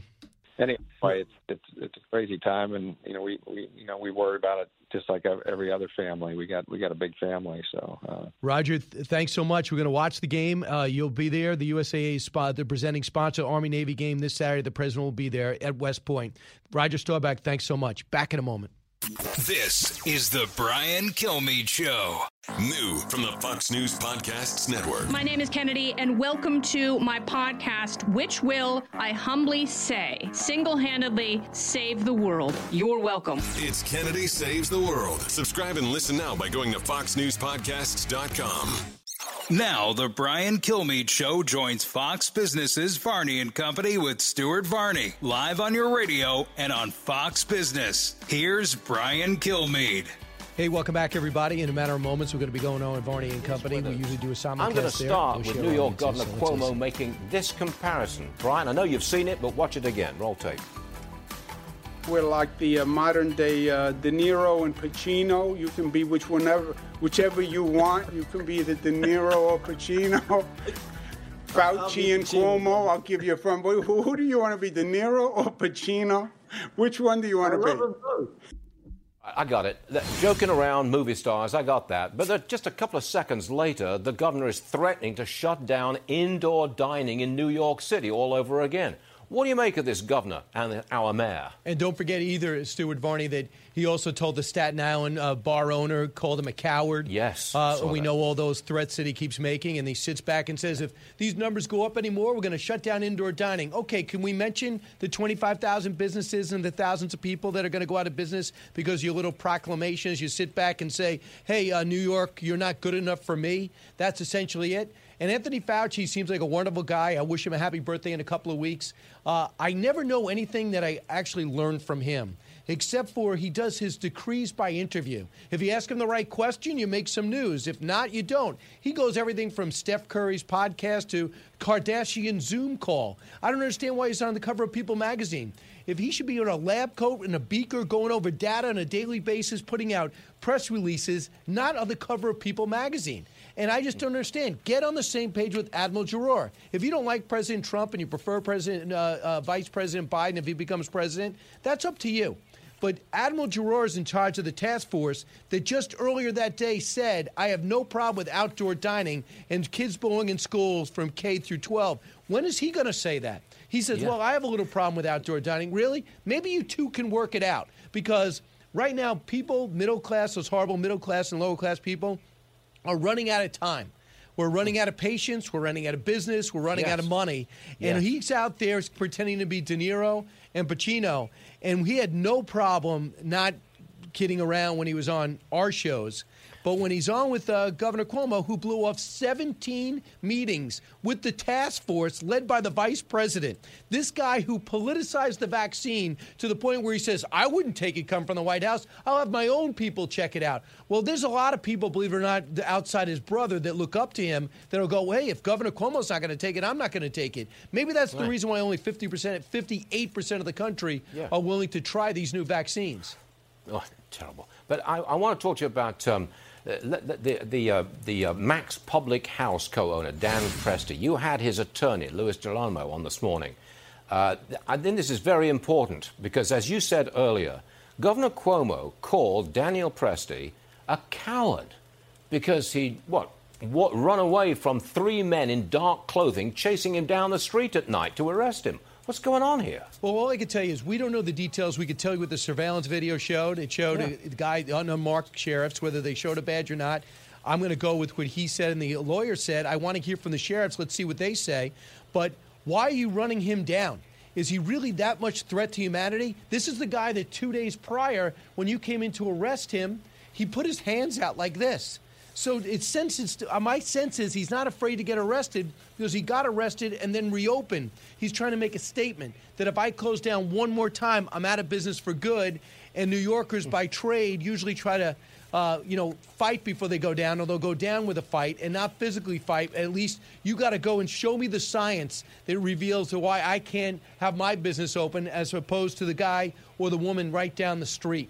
And I guess it's happening, Stuart, around the country. I watch your show too, from California to Wisconsin mm-hmm. to Michigan. People are going, excuse me, why are you shutting me down? Why are my kids at home? Why can't I go to work? Why do I go to an indoor mall, but I can't go to an indoor restaurant? Please explain that to me. Oh, you don't want to explain that to me? Then I'm staying open. People are fed up. And nobody, Absolutely. the pandemic is nobody's fault except China. But I just do do this thing. When I get up at 2.30 in the morning, I'm able to watch world news. And around, I walk, go to your old place, the UK, and I listen to the BBC. Do you know around Europe, the strictest lockdowns are revealing a rise in this virus? Yep, Do yep, you know all this sacrifice is not producing any Yep. results anywhere Yep, else? We're not the problem. It's not working. Wrecking the economy, wrecking industries, and it doesn't work. What a miserable situation. Brian, thanks very much indeed. Spell it out clearly. I like that. Thanks, Stuart. All right. Uh, now, uh, we have um, the one story that you've been telling me off the air, Allison. You have to share to us on the air. You know, LifeVac, right? friend of mine, Arthur Lih, invents LifeVac. It's for people that choke. The Heimlich doesn't work, especially with kids in many situations. So if you have a fire extinguisher in your house, he invented this LifeVac, and it looks like a sophisticated plunger, harmless, clear, right? You got you have three little kids in your house. You just said I need one. I do, and it was sort of like it's a it's a perfect gift for someone who has everything right, and also for my friends who might be a little bit more um, paranoid about life than me. Not to say I'm not paranoid. Also, you don't know what to get your friends, and you think like, oh, for Christmas, don't worry about me. Completely. So I met up with some friends this weekend and give the kids gifts, and then I hand each of my friends something wrapped. Like, what are you doing giving adults gifts? We're not doing this. I'm like, trust me, you're gonna like it. I wish I had it on video. They both opened it up, and they it was like a commercial. they're like, oh my god, a life hack. My one friend already had one for home, and I actually had given her the travel one. I didn't know this. She's like, I bought it. My husband makes fun of me. I am. It's like the best thing I ever bought. My other friend said she's been meaning to buy it. Her daughter actually choked on a carrot when she was younger, and she said she went to go do what she was supposed to, but totally froze. And thankfully, her brother-in-law was around and then gave her daughter the back blows, and she was okay. But she's like, I've been wanting this. They were both over the moon about it. Yeah, and uh, if you go to lifevac.com, you can order Dot it. Uh, life dot, uh, lifevacvac.net. Yes. You can order, get free shipping. You put our uh, show in there. But I keep in mind, too, Arthur wrote me last uh, Friday. I've got to bring it up. They saved four people in one day, four kids in one day. Wow. It's in a lot of nurses' offices, a lot of fire departments. And uh, I just think it's a fantastic device. From the Fox News Podcasts Network. Download and listen to The One with Greg Gutfeld, the co host of The Five, like you've never heard him before. You know him, you love him, you want to be like him. Subscribe and listen now by going to FoxNewsPodcasts.com. Live from the Fox News radio studios in New York City, fresh off the set of Fox and Friends, it's America's receptive voice. Brian Kilmeade. Welcome back, everyone. It's Brian Kilmeade to you from New York, heard around the country, heard around the world. Uh, Brian Kilmeade Show. Lieutenant Colonel Allen West coming up at the uh, bottom of the hour, but also kind of an exciting day. There's going to be a vaccine summit uh, today at the White House. The president's got to be pumped up for that. One day after giving Dan Gable the Medal of Freedom honor, the outstanding wrestler, there's no one been better or dominant in any sport, uh, arguably, than Dan Gable is of his. You think Tom Brady's good at uh, football? Sure. Dan Gable's better at wrestling. And I'll put that up to anybody's uh, examination. What I also like about it, he's in the sport without revenue, It's just pure grit and guts. So let's get to the big three. Now, with the stories you need to know, it's Brian's Big Three. Number three.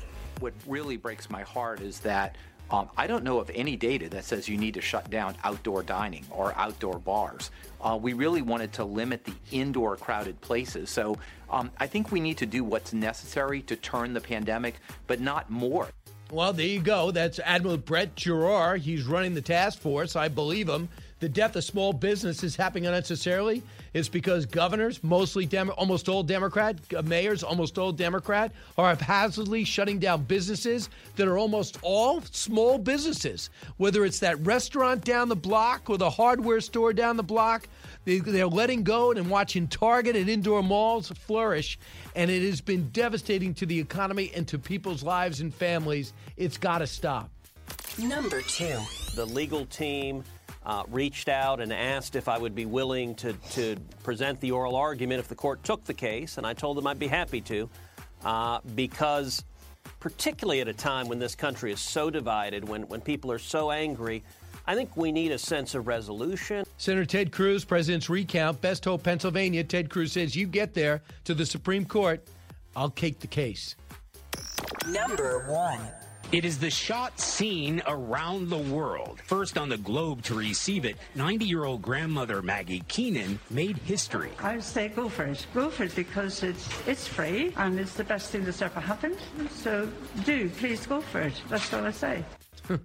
uh, the vaccine summit uh, is getting underway, and we have a first Pfizer recipient got the shot. 90 year old from the UK. What does it mean? And are you prepared to take the vaccine?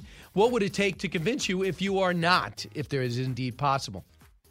So let's talk about the vaccine summit. Uh, today, uh, we will see in a few hours, uh, you'll have uh, you will, excuse me, yeah, in a few hours, President Trump will deliver remarks about Operation Warp Speed, how it's produced one vaccine in two more weeks the next vaccine, and the FDA uh, green lights it on Thursday. We'll begin to get shots this weekend. About 20 million, will, 21 million will be released in terms of vaccines. You need one wait three weeks roughly, then you need another. That's for Pfizer and the BioNTech. Of course, the freezing stuff and 74 uh, below Fahrenheit is going to be a challenge, but I think they beat it. I think the military's on top of it. I think FedEx has been uh, mobilized, and I think this is going to be great. So the White House summit on the coronavirus will take place between 2 and 5. They're going to talk about the vaccine development, how we're going to get it everywhere. Brett Giroir will be speaking there. But in terms of how we're going to survive until we get the shot on a widespread basis. I don't know because I'm looking at these numbers and I'm stunned to see how many people have died while waiting to beat the virus. How many businesses have suffered. For example, more than 110,000 businesses, according to the National uh, Restaurant Association, restaurants have closed up. That's 70% of all of them. Out of the 87%, um, the, of, 80, uh, of 87% of the uh, 87% of the restaurants, 36% uh, have lost their revenue, a significant amount of revenue. 59% have uh, higher labor costs and have had to let go of their labor force at one point over the last year. 500,000 restaurants are at risk. In California, they're about to shut down entirely. So goodbye, Los Angeles restaurants. Goodbye, San Francisco restaurants. And even if your area, like Orange County, is not that bad, you will suffer the same fate. Kevin O'Leary, you know him from Shark Tank just blasted the ham handed way in which these closures are taking place. Cut five. How is it possible when I've spent sixty, eighty thousand dollars on the back of the restaurant and the front of the restaurant to provide the seats and the heaters and complied with the city ordinance? And right across the street is a big box retailer with food services vending machines and open service courts inside the store. You're telling me the viral load in the outside of my restaurant is higher than the viral load inside of the big box, which is enclosed? You know, it's not true. And it's and the thing is we're we're seeing this happening over and over again, a double standard. I'm gonna go to the outdoor mall because my restaurant's closed. I set up and invested money for an outdoor seating. If I'm in Florida, California, even Texas, some parts, I can do that. In New York, it's pretty much done. We can go indoors for now And our governor is taking great pride in saying it's going to close soon. He thinks it's hysterical, uh, and if it does close, it's all our fault. So it does don't matter. Uh, don't don't really take it to heart. Meanwhile, in New York, there's a lot of restaurants that just don't want to stop. Now, in New York City, in Manhattan, there's not a lot of people protesting because there's no people to frequent them outside the neighborhoods of of uh, Chelsea, Tribeca, Upper West Side, Upper East Side, where people work. There's no people working, so there's no sense in fighting to stay open. But in Staten Island and places like that, there's a huge fight. For example, the co owner of Mac's Public House is Dan Presti. He is a guy that said, I'm staying open. They shut him down. They arrested him. They want to arrest him the next day. I think it was Sunday, at which time he went out to his car. He thought he was being chased, according to him, by two uh, people who just want to, I don't know, harass him. He ran in his car, and it turns out there were sheriffs. They were on the hood of his car, and one fell off and, and got hurt. Cut 18. I have nothing but the utmost respect for the NYPD and law enforcement. Um, I think when the investigation is complete, you're going to find out that I did nothing wrong. His lawyer talked about what they're trying to do here. And what they're trying to do is just make a living. His name is Lou Gelormino. Here's what he said, cut 20. If you can go a block and a half and get a cheeseburger, which you can, Okay, if anybody can show me science that the COVID virus stops at the railroad tracks, we'd be more than happy to shut down. Until then, we'd like the same. We'd like the same. We'd, we'd like the same. We'd like the same consideration given to the other half of Staten Island and being able to serve out cheeseburgers and out beer here. Well, it's not just New York and Staten Island. It is out in California. Governor Gavin Newsom closing up shops again and restaurants again. But now he's being asked questions. Like, can you just tell me the science behind the massive closures? Cut four. And I'm wondering what you say to these people who say, look, I've done everything you've asked. I followed the rules. I spent a lot of money on PPE. My staff is on the brink of, you know, losing their jobs. We're on the brink of losing our business. I said it Friday. I said it Monday. I'll say it again today. Um, I'm deeply empathetic and deeply uh, committed to advancing the cause of supporting our so, small businesses. So what, what he does is he's not. He did, and he's already got caught eating in a restaurant, so he has zero compassion and zero credibility. How this guy thinks he's going to have even a political career after this is beyond me. But it was explained to me yesterday for people in California, he would actually get reelected uh, if he won again. He's been terrible. Can't control the fires, can't control the business, can't control the pandemic. He should ask for the ship back. He should have built out uh, the emergency rooms in these hospitals. He should have recruited more hospital workers because just about all the science was saying this could come back in the fall if there's no vaccine. Now there's a vaccine, but the science says K through 12, let them go to school. Certainly K through 8. And the science says outdoor dining is worth it. Let it happen. Here is the Surgeon General, cut two.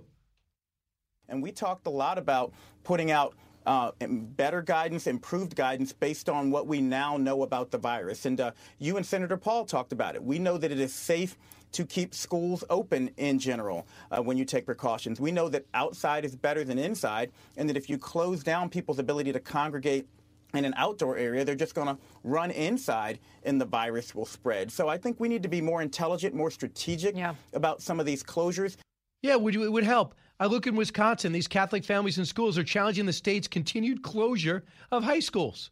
Why are they doing it? It's a Catholic school. You don't have to go. You choose to pay a tuition. Catholic families and schools in the Diocese of Lansing have told had today filed a lawsuit in federal court challenging the order by the Michigan Department of Health. They're saying open up.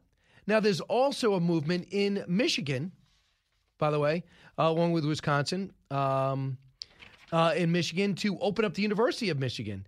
The the Mackinac uh, Center Legal Foundation has filed a lawsuit against the University of Michigan, claiming it violated the state's uh, Freedom of Information Act. They want to see the documentation that the governor's using to shut down everything.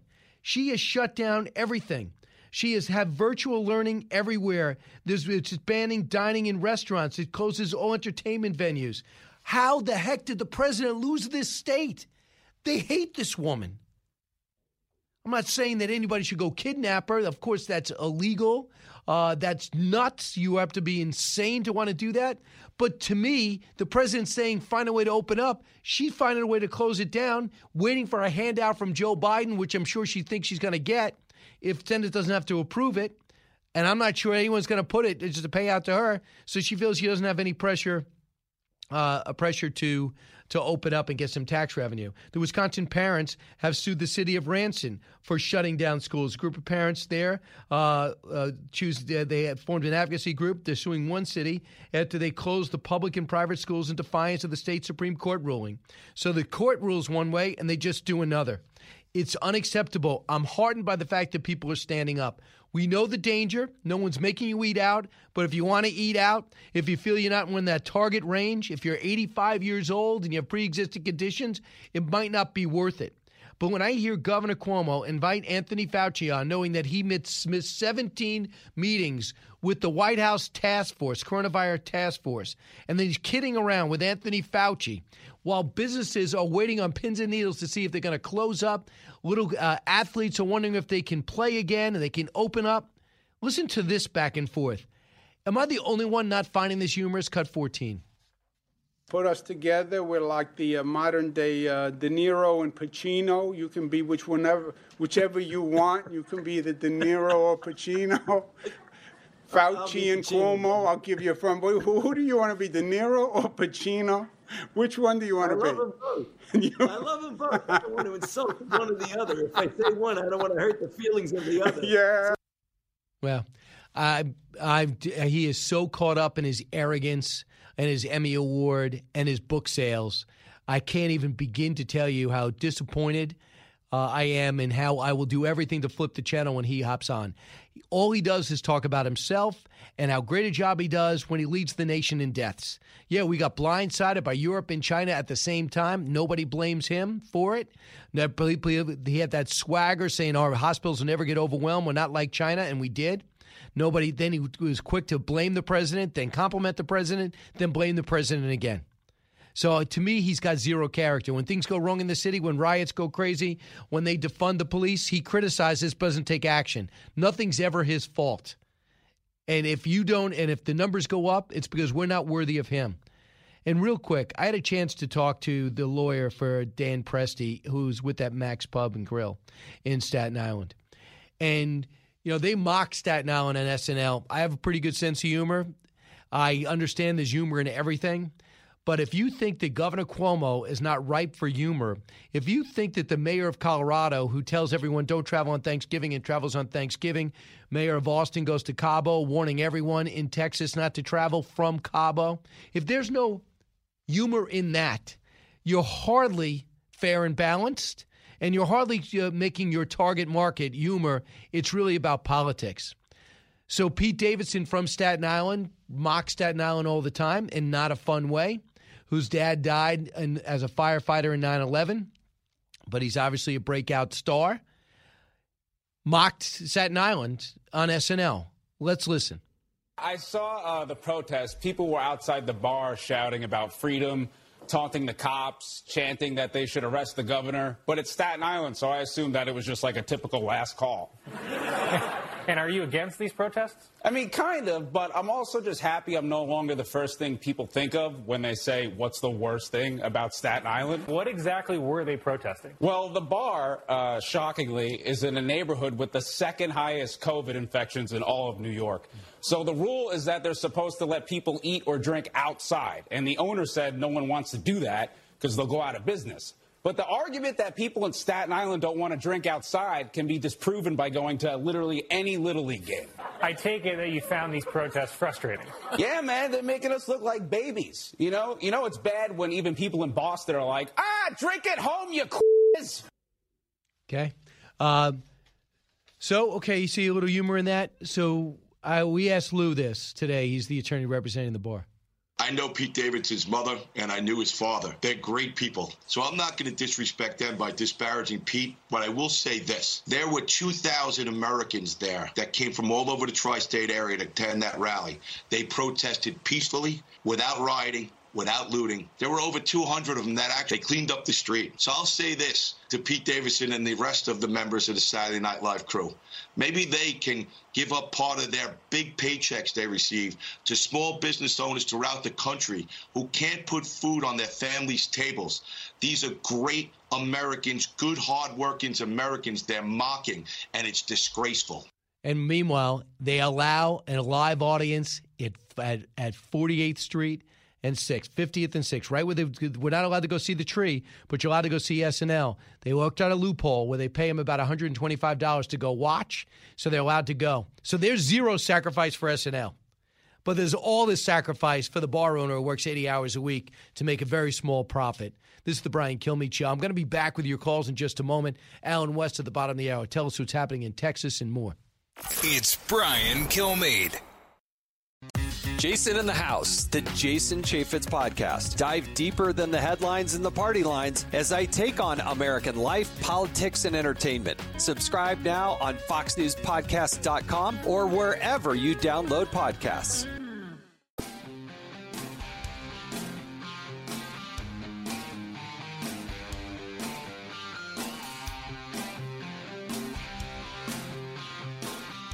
From his mouth to, your ears, it's Brian Kilmeade. Getting the, the, Supreme Court to take a case is not easy. Typically, you get about 8,000 appeals to the Supreme Court in a given year. They take about 80 of them. They take about 1%. And but so this it's is a, a big, case. Threshold. This has to be considered, is, right? I, I think the court should consider it. I have called on the court to do it. I think it's the right thing to do. There will be justices who would prefer to stay out of this, who would prefer to, to protect their own their own credibility, essentially to protect their backsides. I, I think that's the wrong thing to do here. I think when you look at a country where 39% of Americans right now believe this last election was rigged, that's a real problem for confidence in the integrity of our electoral system. So he says he'll take it. He was asked by the Trump campaign to do it. We know Rudy Giuliani leading the legal challenges uh, is now with the coronavirus in the hospital. I don't know if he got out. I hope he's doing okay, obviously. Ted Cruz said he would present to the Supreme Court if asked, and he's as talented and he's got the experience to go do it. We all know that. So the question is when Pennsylvania does things like at the last minute allow ballots to arrive five days after Election Day and allow to, allow, to uh, these ballots to allow even uh, Election Day at all and have mail in voting to a massive number of people that changes Pennsylvania from an early start by the president to uh, a loss uh, uh, to the vice president. It makes people wonder if they made, did, did things in violation of the Constitution and even the state constitution. So if you're going to have an argument, why not use your A team? And if you can get to the Supreme Court and want to overturn Pennsylvania, Ted Cruz is the guy that can do it. Think about how far that relationship has come. From the guy that would not endorse Donald Trump and the brawl they had to get the nomination to a guy that would go fight for him to get him four more years. Pretty amazing. We come back, Allen West, on uh, Lloyd Austin, possibly becoming the next Secretary of Defense and more. From the Fox News Podcasts Network, download and listen to The Untold Story with Martha MacCallum. The host of The Story on Fox News Channel sits down with major newsmakers each week to get their untold story. Subscribe and listen now by going to foxnewspodcasts.com.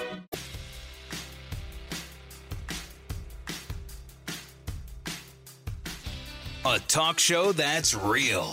This is the Brian Kilmeade Show.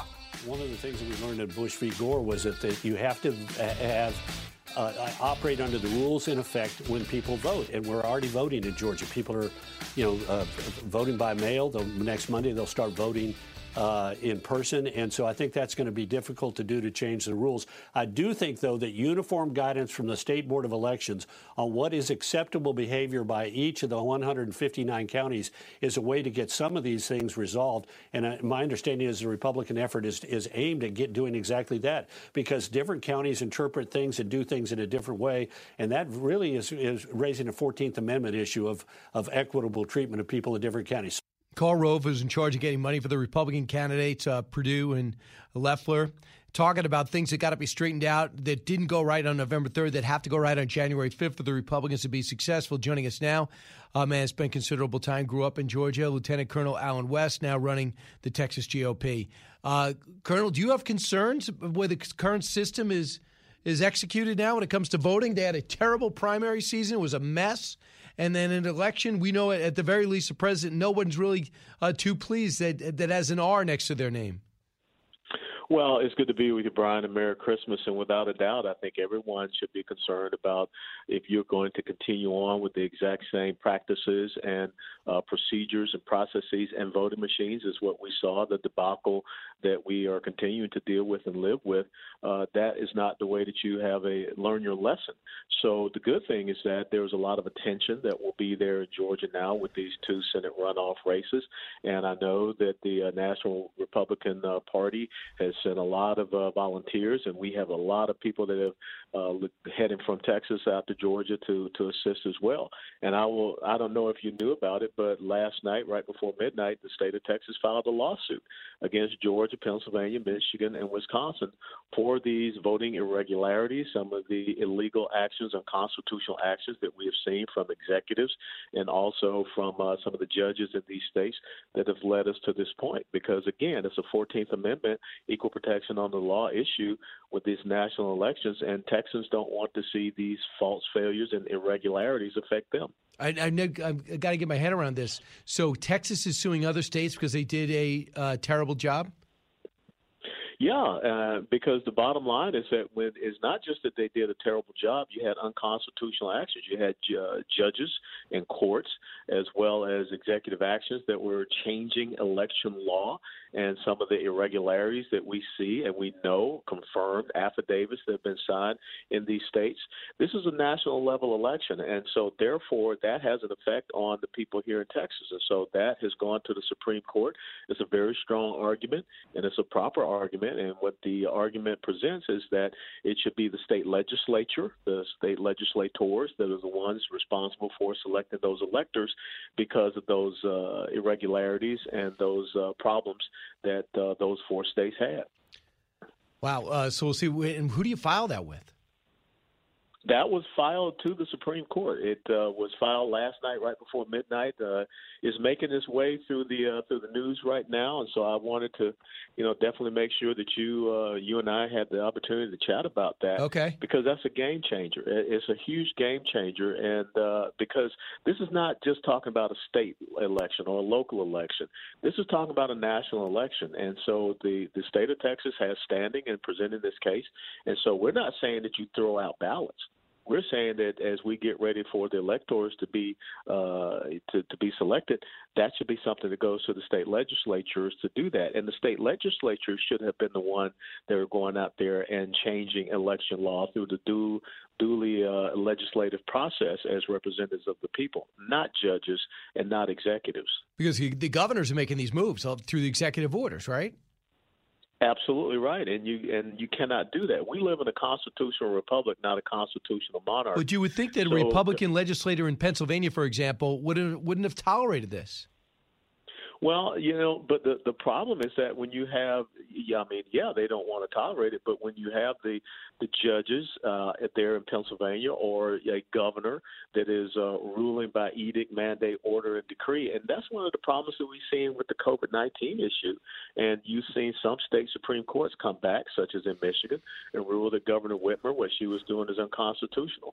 So that's the approach that we're taking: is that these uh, governors and these uh, judges, these courts cannot take actions to change election law, uh, you know, right right in the middle of an election cycle. So let, us look at this the way it is right now. If the president can't start mounting up some victories, for example, Pennsylvania, if they can't get the Supreme Court to take it, if everything certifies on the 14th, Brit Hume weighed in on what January 5th means for Republicans who we know the president of the United States uh, got 11 million more votes. Not enough, it doesn't seem, but it got 11 million more. We know about the state legislature's victory. Uh, we know about uh, the the House, shocking everybody by uh, within seven, uh, eight seats in the House and looks like they'll hold on to the Senate if they have a little luck. Here's what Brit Hume said, cut 27. This Georgia race confronts Republicans with the dilemma that the party is going to be facing for some time to come, and that is this how to continue uh, to attract the support that Donald, Donald Trump brought to the Republican Party among minority voters, among blue collar voters, while at the same time finding a way to sand off the edges of their, of their image and their message so that the people who were turned off by Trump, who might otherwise vote for Republicans, will come back to the fold.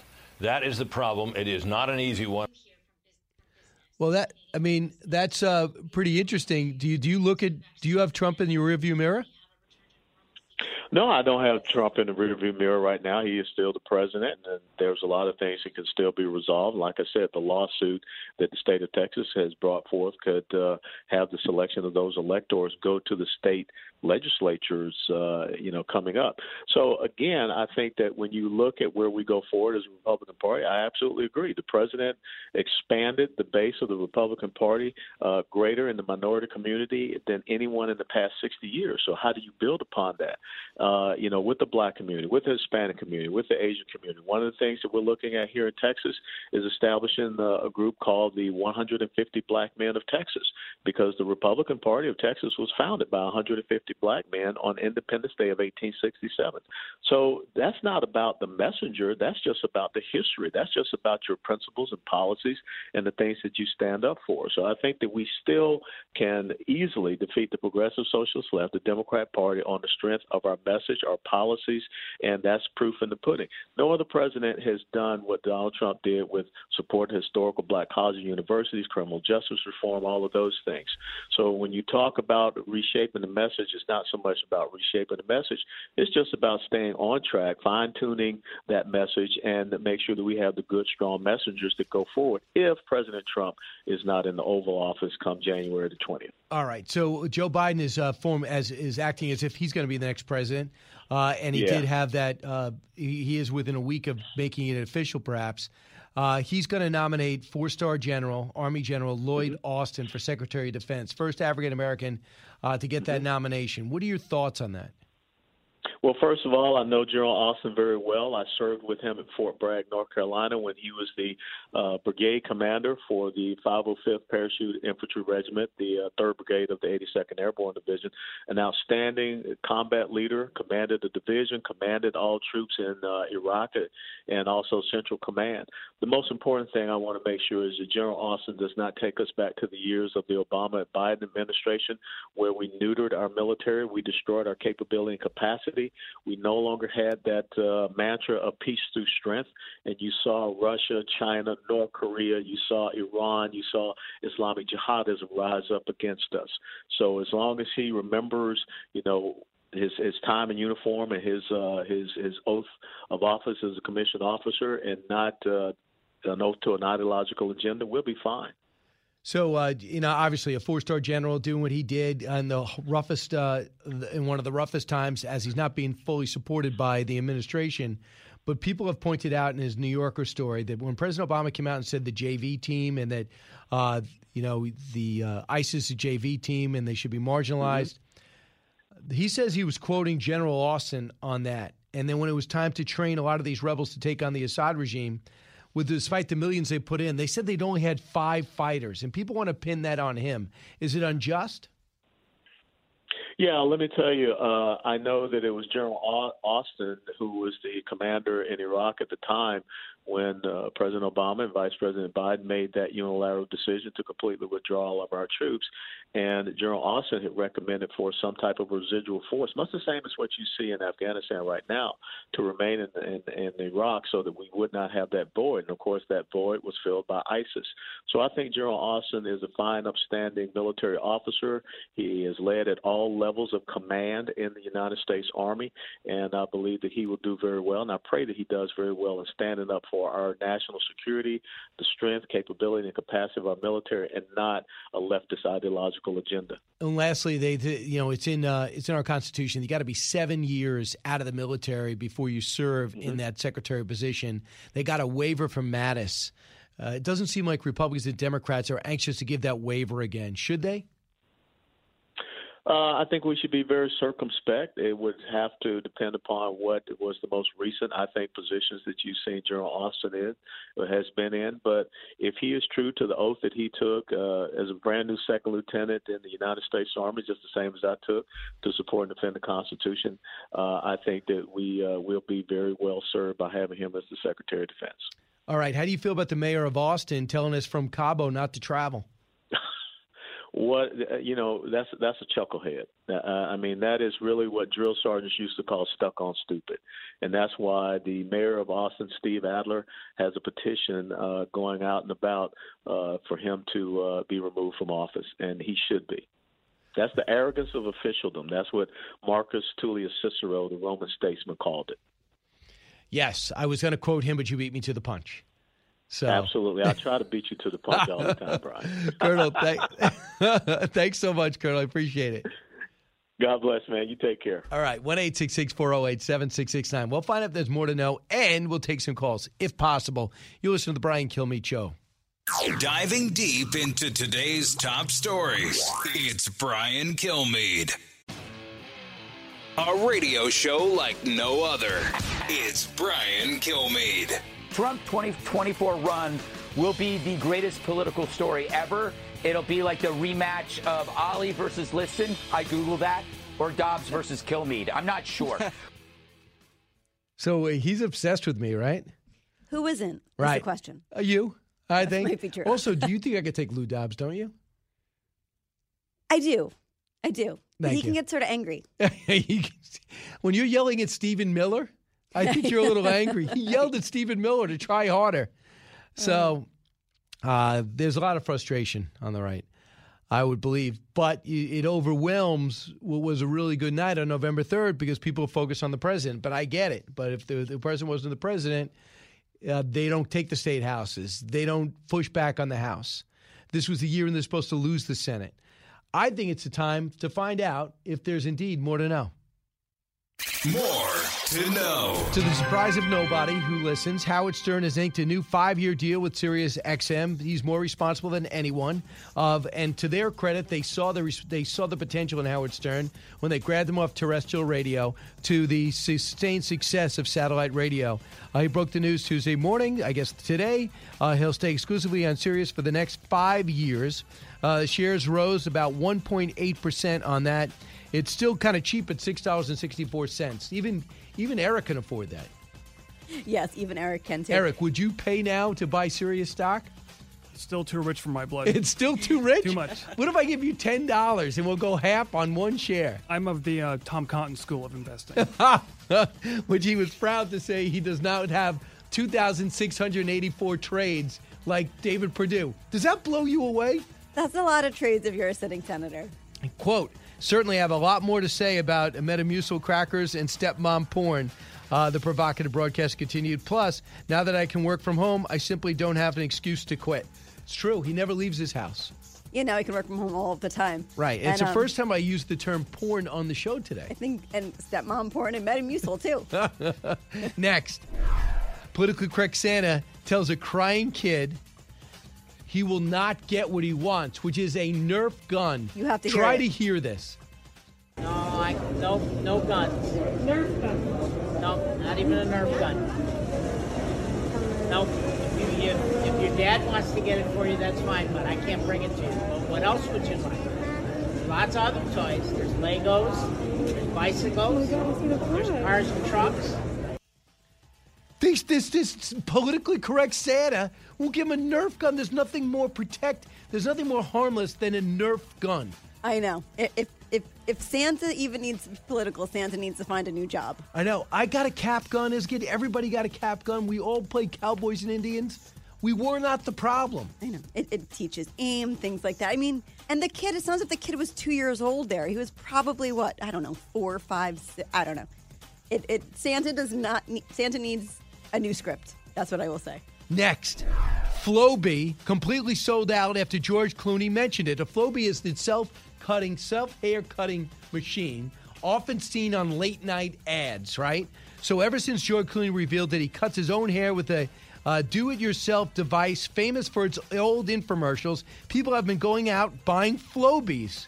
Troy Hunts, the vice president of Flowbee, tells TMZ the actor's public shout out in support of the product last week resulted in sales going up tenfold. The Flowbee uh, VP tells us they completely sold out, and it'll take two to four weeks to wait for a Flowbee. As for the Clooney boom, Hunt says it was a huge surprise because the company hasn't worked with him before and didn't even know he was a customer. Do you think he was just kidding? No, he, he it was for real. I mean, a he said it very naturally and organically on CBS Sunday Morning, And then he mentioned it again and apparently demonstrated it on a later interview. Oh wow, so it's true No, he really does have it. It's that. That's why it's sold because it is true. because it's Even- actually true. Even George Clooney, who looks good no matter what, he can look good with a Flowbee haircut. I don't know. Do you think he's aging well? Don't you- no, I, I he looks good. All right. Next. You don't think so? Not really. I think Uh, you're jealous. Olympics 2024 is adding a brand new sport, and I know what you agree with me when I say it's about time. Baseball? No, no. How about breakdancing? Breakdancing will be called uh, will be called in. Breakers uh, will be uh, bringing coming to the floor in Paris. The idea was proposed two years ago after trials at the 2018 Junior Olympics in Argentina. Uh, in 2024, the dance offs will take place at a downtown venue in the French capital alongside sport climbing and 3v3 basketball. 3v3 basketball? But Part it- of Olympics is the history. But Brian, admit it. You would have a gold medal around your neck if breakdancing was an Olympic sport a few years ago. But that see, then it would ruin it for me because I do it for fun as an outlet. The minute it became like a job, I wouldn't feel comfortable doing it. You That is why I don't. Yeah, I just don't think it belongs in the Olympics. This blows me away. I mean, this is a joke. No one breakdances anymore. It's not even in. It's not. No one's even doing it. Well, that's very 80s. Well, in normal times, you'd walk through Times Square and you would see some breakdancers, but you don't see that anymore. Right. The only thing I see. Homeless people, Nope. construction workers. One more time.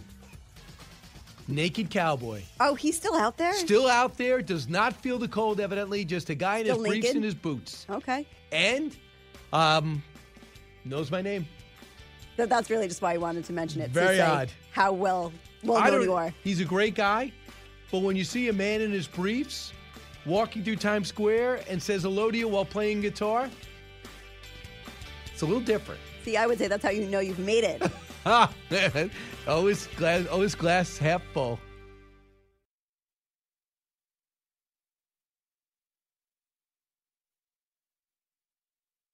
Pull up a chair and join me, Rachel Campos Duffy. and me, former U.S. Congressman Sean Duffy, as we share our perspective on the discussions happening at kitchen tables across America. Download from the kitchen table the Duffys at foxnewspodcasts.com or wherever you download podcasts. Listen to the show ad free on Fox News Podcast Plus, on Apple Podcast, Amazon Music with your Prime membership, or subscribe wherever you get your podcasts.